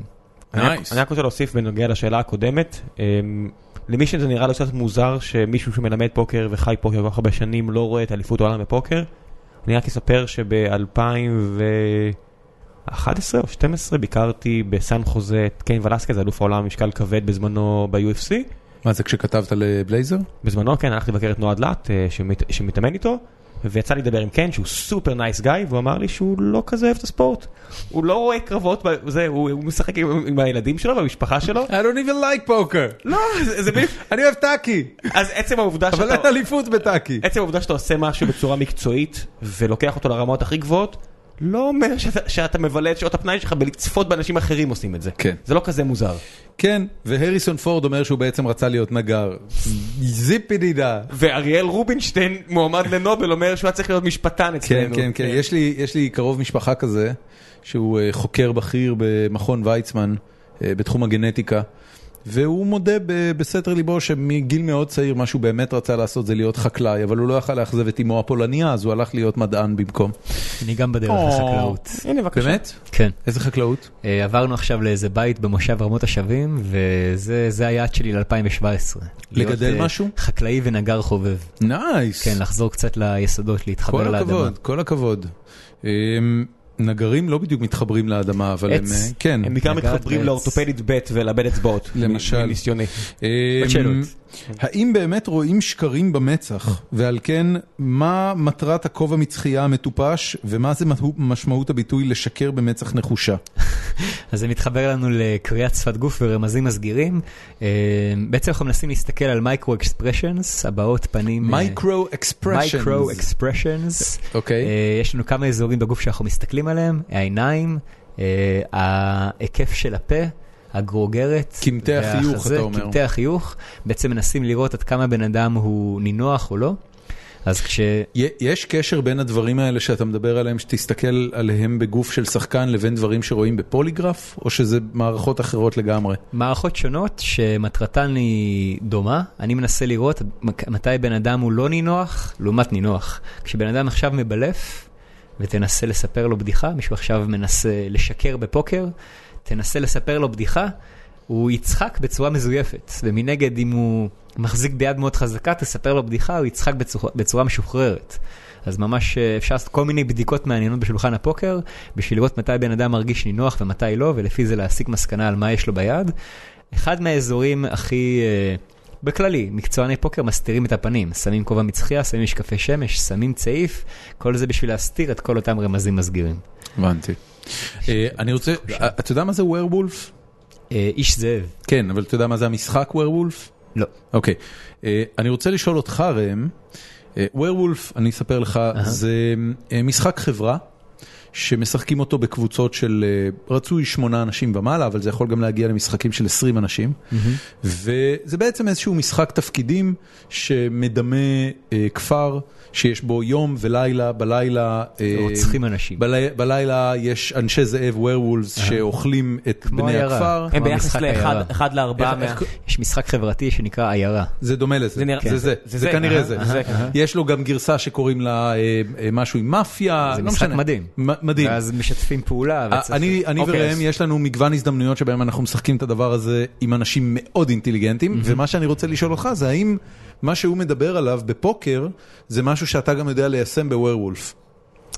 אמ, מדי פעם אני מנסה, ואני מאוד אוהב ווירולף, אתה יודע, ב- בקריית כן. אני לוקח את זה מאוד ברצינות, ו- ויעיד הפעם שאני וגיא ורדי כמעט אה, הגענו לדחיפות, אבל אחרי זה אני חושב התחבקנו. שזאת הייתה הפעם הראשונה בחיים של גיא ורדי שהוא כמעט הגיע לדחיפות עם מישהו. אני אגיד לך מה קרה, כי גיא- ממש שברת אותו. גיא ורדי הוא סופר, סופר סמארט גיא. כן. הוא ממש, הוא סופר כן, סופר כן, סמארט הוא הכי גיא. חכם בחדר, ו- תמיד. והוא הוביל את כל המשחק מעולה עם טלים. הוא עשה בדיוק את הדברים האלה בלהגיד, אתה מגיב מהר מדי, אתה מגיב לאט מדי, אתה לא צוחק בטבעיות, אתה צוחק בטבעיות. הוביל אותנו, את הצוות לניצחון, ואז הוא בא לי לא טוב. כי אני ניסיתי, לה- פיצחתי את העניין, ואמרתי לו, תקשיב לי, תקשיב, תסתכל לי בעיניים. לא הקשיב לך? הוא לא הקשיב לי, הוא לא הקשיב לי, והפסדנו. ו...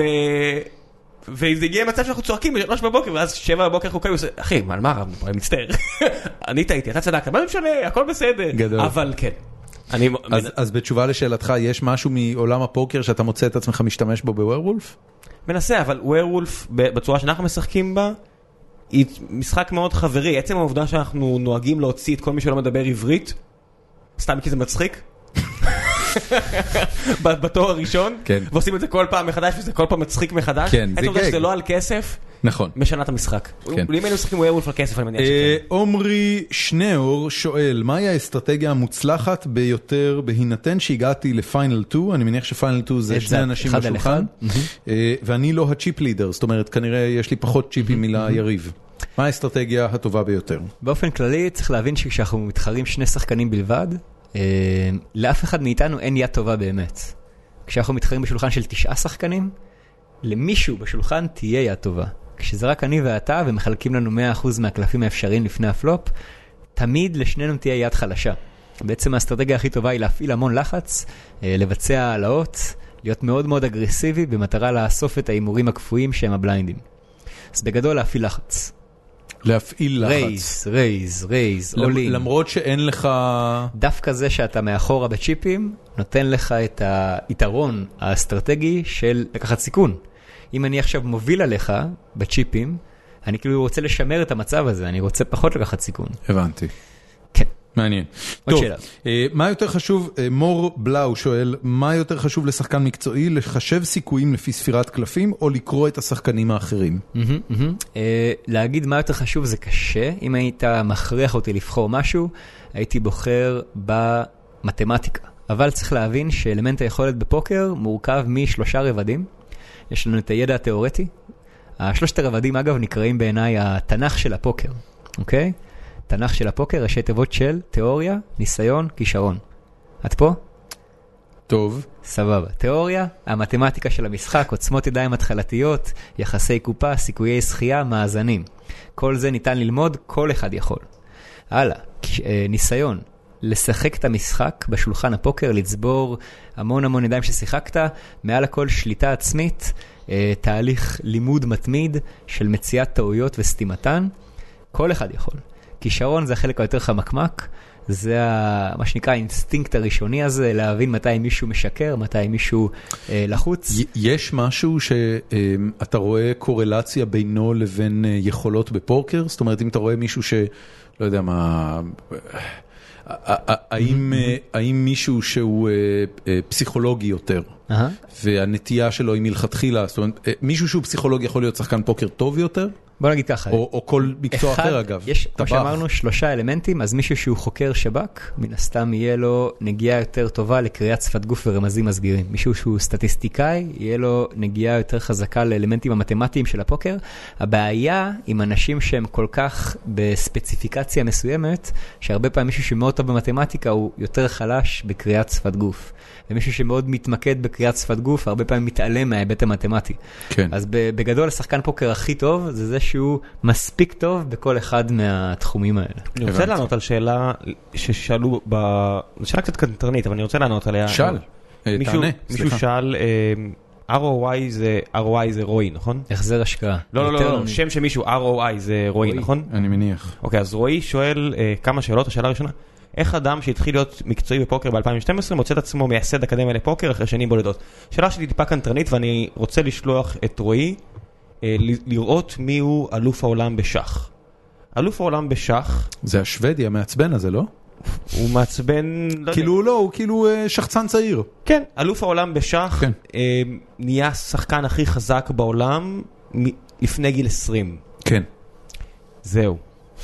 זה לא אומר אגב שהוא יודע ל- להיות, אה, אתה מורה יודע, טוב. אהה, בדיוק, אהה. ה- ה- הרעיון באקדמיה הרי, אה, אתה בעצמך והוא כן. יודע, כן, אבל אני, אני אומר, הש- ה- זה, זה, אני מוצא את השאלה יותר, אמ, אתה יודע, איך זה יכול להיות שתוך מעט מאוד שנים אתה מחשיב את עצמך לכל כך טוב בכל ענף תחרותי אז הנקודה בעולם? מעניינת מה שהעליתם. כלומר, אנחנו מצאנו, כשניסינו לגייס מרצים לאקדמיה לפוקר, גילינו שהרבה פעמים דווקא השחקני פוקר הכי טובים, הם לא טובים בהעברת המידע הלאה. כן. הם לא מרצים לאו ד- בהכרח טובים, ויותר מזה, כשאתה בא ללמד פוקר שחקנים חלשים, שחקנים חובבים, מאוד יכול להיות שכמה שאתה יותר טוב בפוקר, ככה עוד יותר קשה לך להעביר אליהם מידע מאוד בסיסי. אתה מתעצבן כשאתה רואה שחקנים צעירים משחקים? אה, אתה רוצה לדפוק לו את הראש בקיר ולהגיד נגיד לו, ככה. אתה לא היית אמור לעשות את זה? פחות לדפוק את הראש בקיר, אני מתעצבן במרכאות מזה שהרבה דברים שהם לכאורה מאוד פשוטים ליישום לא מיושמים. כלומר, מה- אם משהו מעצבן אותי, זה בן אדם שהוא קיבל את כל הכלים והוא לא משתמש בהם. הוא בוחר שלא ליישם אותם. אתה חושב שהוא בוחר, אבל אולי הוא לא מצליח. אה, דומה. כלומר, אם אתה לא מצליח, אה, אין לך רצון אמיתי ליישם את זה. זה, זה מאוד נפוץ. אין לו ששחקן- יכול, אה, יש לו רוצה? בדיוק. זה לא, מאוד ככה נפוץ כל אחד שבשולחן יכול. יצעקו תזכיר עליך. לי איפה היית בצבא? זה מאוד נפוץ שיש- שיצעקו על מישהו, למה עשית את זה? זה היה מהלך שלילי בתוכנית, והוא עושה, הייתה לי תחושת בטן. כן, אוקיי. עוד שאלות. אמ, לא הסברנו באמת, אני עכשיו מודע לזה, כי אני רואה את השאלה של אה, אה, גיל צ'פניק, אה, הדוקטור המקסים. אה, הוא שואל מה החוקים, ואני נזכר עכשיו שלא הסברנו מה זה זינגה, אה, סליחה, לא זינגה, טקסס הולדם. אז אולי בשני משפטים מה זה כן, טקסס מאוד הולדם, בפשטות. ואחרי זה שאלה על זינגה, פוקר. יש לנו בעצם ארבעה סבבי הימורים בטקסס הולדם נו לימיט. אוקיי. יש לנו את סיבוב לפני הפלופ, הפלופ, הטרן והריבר. הפלופ הוא חשיפת הקלפים? לפני הפלופ זה בעצם הסיבוב שבו יש ליד, אה, לנו רק את היד ההתחלתית שלנו שמורכבת משני קלפים. כל אחד מסתכל על היד ההתחלתית שלו, זאת אומרת, בט- בטקסס הולדם כל שחקן מקבל שני קלפים שני בלבד. קלפים בלבד, ביד פוקר שאמורה להיות חמישה קלפים. ביד פוקר שהיא ב- בסופו של תהליך תורכב מחמשת הקלפים הכי טובים מבין שני הקלפים הראשונים שחילקו לי וחמישה קלפי קהילה משותפים שנפתחים וגלויים לכולם, שזה במרכז השולחן. שזה במרכז השולחן. אז, אז בעצם מה שקורה זה שכולם מקבלים שני קלפים, במרכז השולחן שמים כרגע אין כלום. במרכז השולחן כרגע אין כלום, אוקיי. אנחנו מסתכלים על היד ההתחלתי שלנו שמורכבת משני קלפים ומהמרים או מוותרים. ברגע שאנחנו מסיימים את יש, סדר יש ההימורים, איזה שהם נסיבות שבהם כדאי לוותר כבר כשאתה רוב מקבל את הנסיבות. שני הקלפים האלה? רוב הנסיבות. תסביר. אה, ישנם הימורים קפואים, כלומר אה, כסף שנמצא במרכז הקופה, שהוא נמצא שם בלי בחירה. כלומר, שני שחקנים בכל סיבוב מחויבים לבצע הימור כפוי מבלי סבבה, להסתכל אני לא על מדבר הקלפים עליהם. שלהם. יפה. אז ברגע שיש את ההימור הכפוי, כל שחקן יכול לבחור האם לקפל ההימור הכפוי, לשלם את ההימור הכפוי, או להעלות מעל ההימור הכפוי. אוקיי, בעצם פולד, קול או רייז מעל גובה הבליינדים. אוקיי. כבר בשלב הזה אנחנו צריכים להבין שהמושג ששחקן פוקר חובב חושב עליו, שהוא, זה כלכלי, זה זול, בואו נראה את הקלפים המשותפים בזול, הקלפים החלשים יעלו לנו ביוקר בהמשך. יש קלפים שלא משתלם לשחק בשום צורה אף פעם. מה למשל? למשל, 7-2 אופסוט נחשבת לאחת מהידיים הכי גרועות בפוקר, 7 ו-2 מסדרות שונות. גם אם הסכום ש...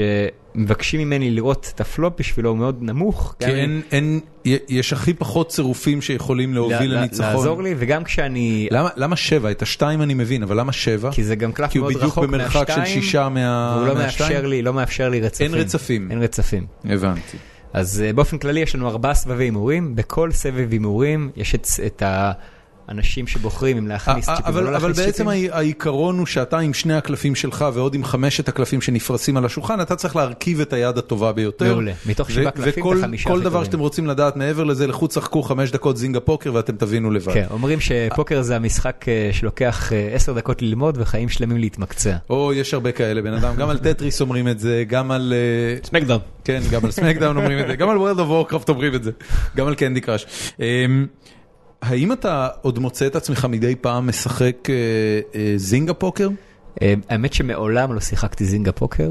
אה, או בוא נגיד, האם אתה מוצא את עצמך משחק פוקר לא על כסף? מוצא את עצמי לא מעט, אה, כשאני משחק מול חברים, יש לנו אפליקציה נחמדה לטלפון של משחק אחד על אחד, זה איזה? לא על כסף, אה, Heads up hold them for free. אוקיי. אפליקציה מאוד נחמדה שאפשר דרך בלוטוס או וי-פיי לשחק אחד מול השני, שזה כיף גדול. אה, מוצא את עצמי משחק אה, אמרת טקסס הולדם פור פרי? Heads up, hold them for free.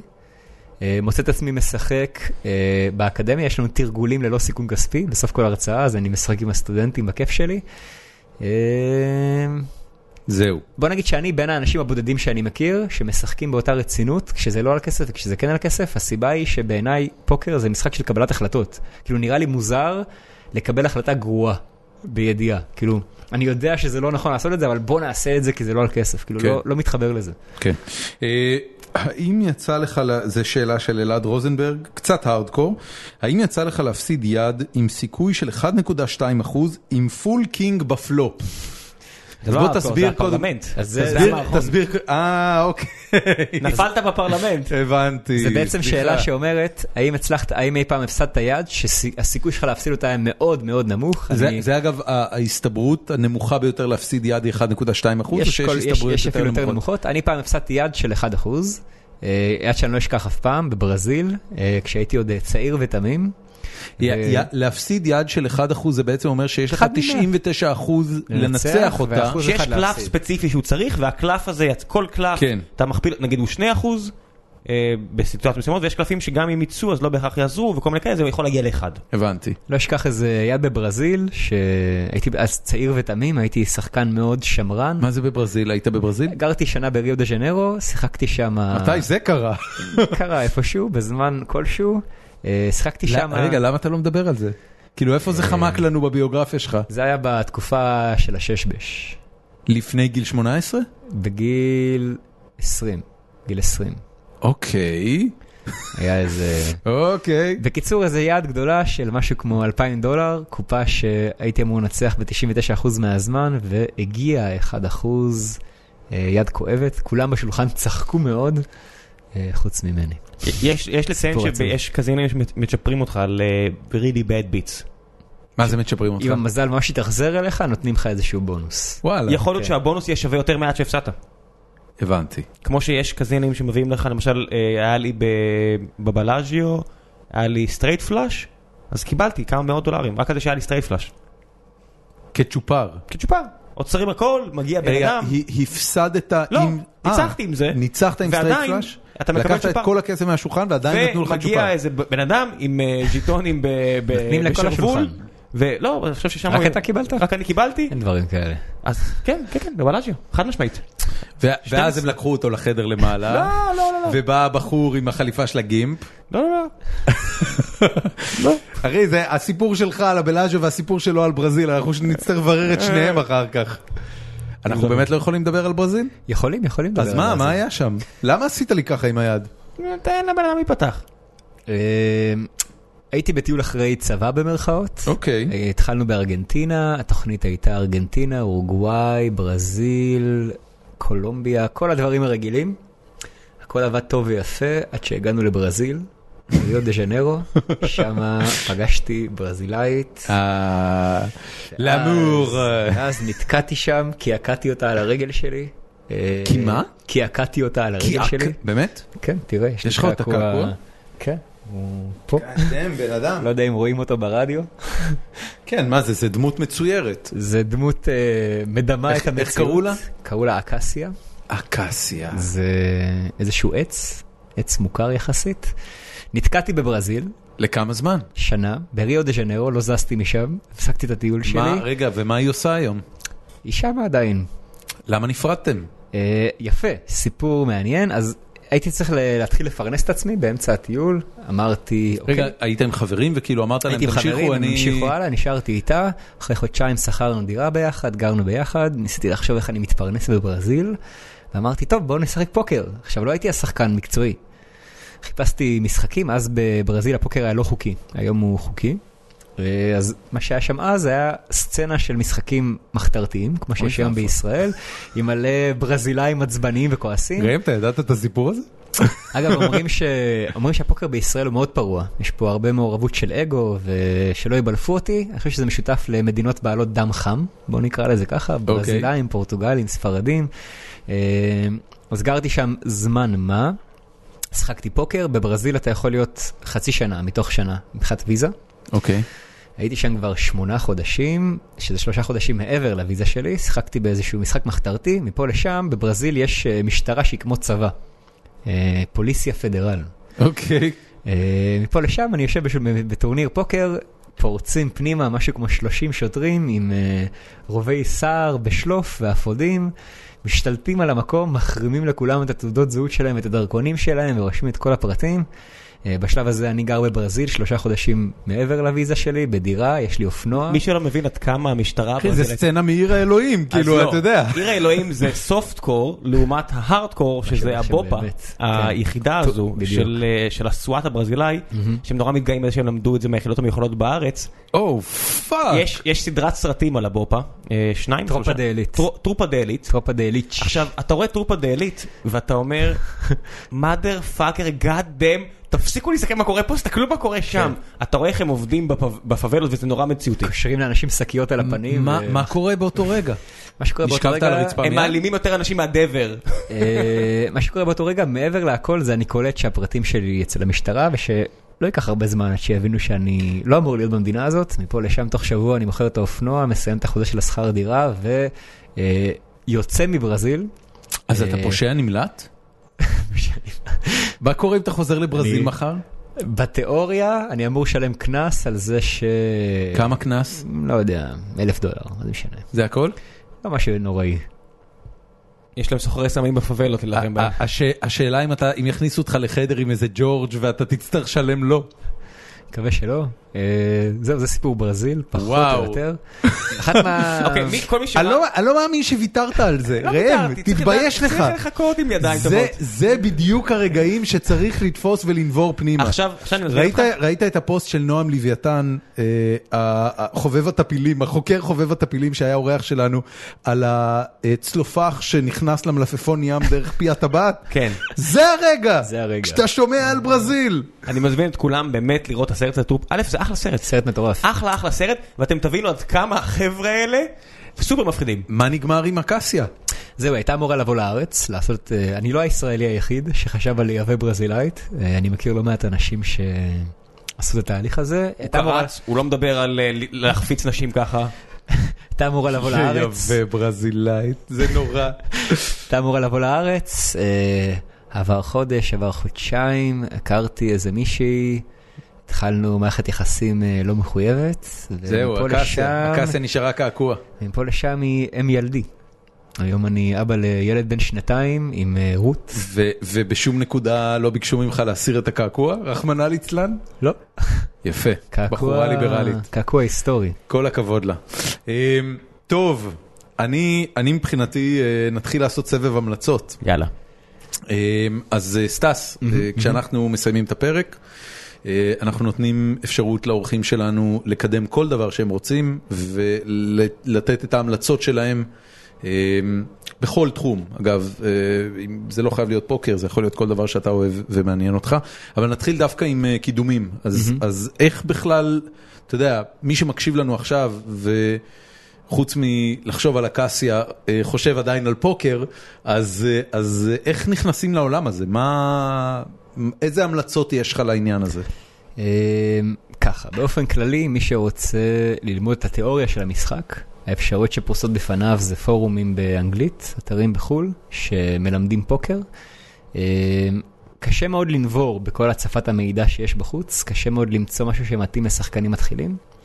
האקדמיה הישראלית לפוקר, המוסד הזה שייסדתי והיום הוא כבר חברה גדולה, אה, מלמד פוקר, מלמד פוקר מאפס ועד הרמות הכי גבוהות. כמה זה עולה? סליחה על ה... אה, יש זה. לנו קורס מבוא של אה, חמש הרצאות, עולה 1,500 ש"ח, כל הרצאה היא שעתיים אה, תיאוריה ושעה תרגול מעשי בשולחן, לא סיכום כספי. מעבר לזה יש כמובן אגף לימודים אונליין, אפשרות לצפות בהרצאות מוקלטות מהבית וכל הסיפור הזה.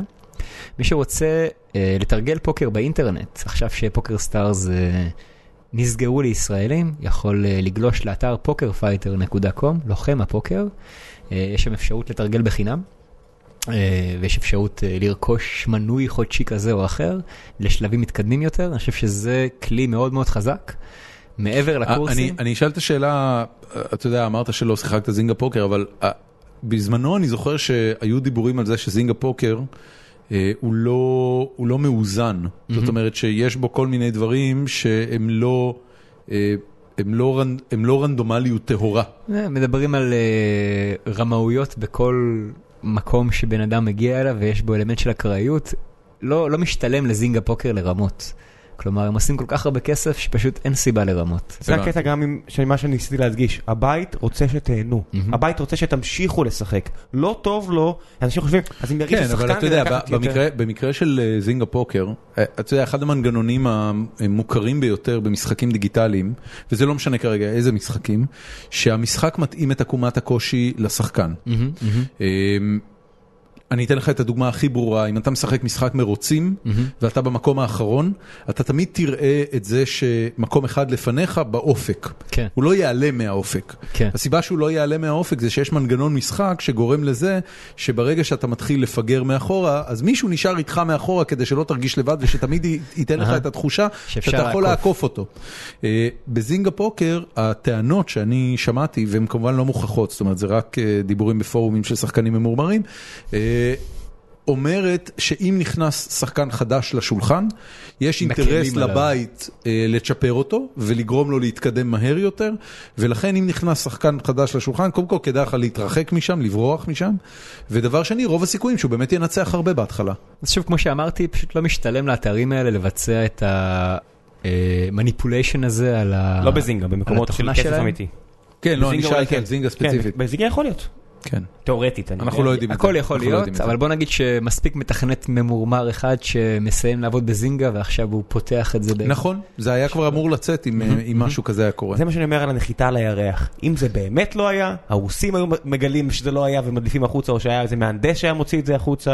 אה, אני לא מבין, כאילו במקרה של הנחיתה על הירח, אין טלסקופים שאפשר להסתכל מהם על אתר הנחיתה? זה בצד אנחנו לא השני? ניכנס לזה, עזוב. טוב, אז לא ניכנס לזה.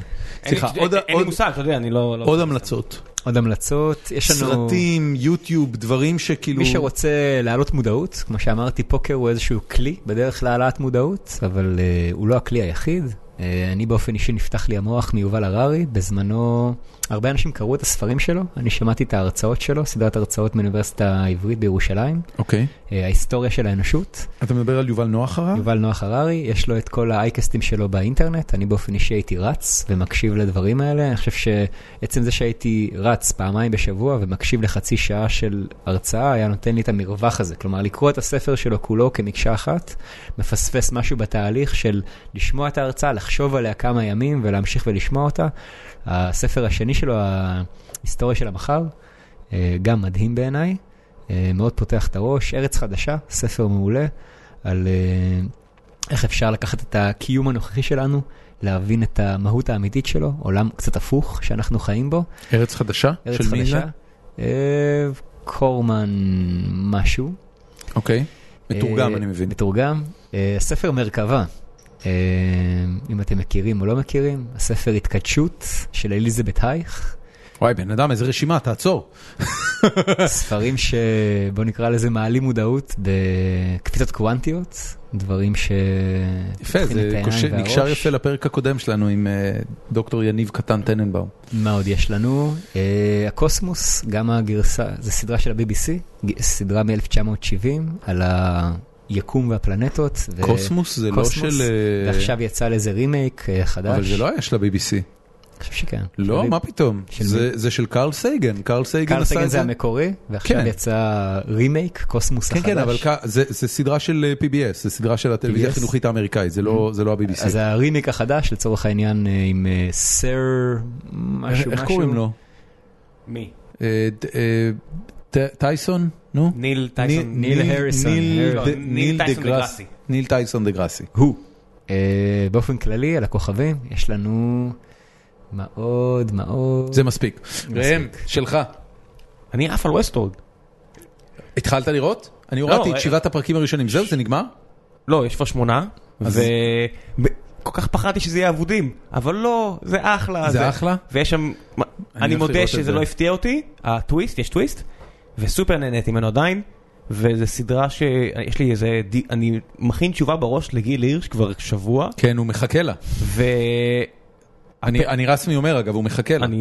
אכתוב אותה. אם ו- אם לא תכתוב אותה בסוף, לכולם יהיה כן. מבאס. אבל ה- ה- הפרק האחרון של ווסטוורד דקה לי טריז שוב. אוקיי. אני- אני אעשה, אני אעשה, אני אהרוס את הצ- אני אהרוס את הציפייה, והתשובה שלי לגיל לגבי דטרמיניזם, לא דטרמיניזם, ו... אתה עדיין בבחירה חופשית? לא, זה מגיע לסצנה האחרונה בממנטו, זוכר אותה? כן. זה הסיפור שאתה מספר לעצמך. לא, אז זה אומר, האם, האם בכלל, זה לא זה. זה העניין, האם באמת שווה לי לגלות את התשובה, ואז הוא מצית את התמונה, כן. זה התשובה שלי. שאתה לא רוצה לגלות? אין סיבה לגלות, מה זאת אומרת? אין סיבה. מבחינתך אין סיבה. תראה את ווסטוורד. טוב, אני אראה את ווסטוורד. אה, יש לי שתי המלצות, אה, שתיהן לסרטי קומיקס, שיצא לי לראות אה, דווקא בסוף השבוע האחרון. הראשון, אה, אני רואה סרטים באיחור, אז, אז כאילו, יכול להיות שמה שאני הולך להגיד עכשיו הוא, הוא common knowledge וכולם כבר ראו את זה ואני פשוט מגיע האחרון למסיבה. אה, התחלתי לראות את אה, Civil War, את אה, קפטן אמריקה Civil War. מהמם. והוא ממש לא מה שחשבתי שהוא יהיה, הוא ממש לא הקפטן אמריקה אה, הקודמים, אהבת את הקודמים? פחות. אה, או, ראיתי את שניהם בקולנוע, ובשניהם נרדמתי בקולנוע. אז חייל החורף שזכה לביקורות מדהימות, ראיתי אותו, סבלתי, אמרתי אוקיי, I'm done with comic, bo- עם, co- עם- with comic movies, ואתה אומר לי זה סדר יותר טוב? תקשיב, זה לגמרי לא מה שחשבתי שזה יהיה, וזה אה, הרבה יותר טוב. או. הרבה יותר טוב. זה הקפטן אמריקה הראשון שאני מסתכל עליו ואני אומר, אוקיי, ברובד ה- הפסיכולוגי שלו, עד כמה שאפשר להגיד את זה על סרטי קומיקס, אה, הוא ממש נותן פייט יפה לבטמנים הטובים. אתה יודע, זה לא הפאן הבטמן מרוויל Mm-hmm. טוב אחד. בולשיט. לא, מה קרה לך? אני, על מה אתה מדבר? הגיע דארק הזמן להגיד. נייט, מה אני מדבר פאקר? עליו. נו, זהו, סרט טוב. אני מדבר רק עליו, הוא היחידי שהיה ממש טוב. אני גם מאוד אהבתי את בטמן בגינס וגם אהבתי את השלישי, אבל זה אתה כבר עניין מבין אחר. שהשלישי זה הפרסטיג', כן? אני לא רוצה אתה לנהל את מבין השיחה הזאת. שהשלישי זה הפרסטיג'? אני לא רוצה לנהל את השיחה הזאת. מישהו צריך לתפוס את נולן ולהגיד לו עשית את אותו סרט פעמיים. תקשיב, אני, אני חושב שאתה... אה, עם כל ה- אותם שחקנים! עם כל- אותם כל, ה, שחקנים! כל העניין שלך עם נולן טעון ברור, וזה צריך לק, לקרות בחדר של מישהו עם ספה. אני רק אגיד את זה. משהו, הסיפור, יש לאנשים איזה סיפור עם נולן, במקום להגיד שהבן אדם הוא פאקינג במאי מדהים, אחד מהגדולים בתקופה שלנו. תראה את פרסטיג' ואז תראה את הבטמן השלישי, אחד אחרי השני ותגיד סב- מה סב- עשית? סבבה. מה עשית? סבבה. ההמלצה השנייה, אה, האם אתם ראיתם את הסרט וואטשמן? מהמם, כן. מהמם. האכזבה הכי גדולה שהייתה לי. או, בה. כן, הוא עכשיו, היה- יכל להיות הרבה יותר טוב. זה כל מה שאני שמעתי על וואטשמן. זה כל מה ששמעתי על וואטשמן, ולכן, אה, למרות שהתחלתי לראות אותו לפחות שלוש פעמים, לא סיימתי מעולם לראות אותו. שלוש שעות. אה, משהו עכשיו, בסוף השבוע האחרון אמרתי, אני מתיישב ורואה אותו.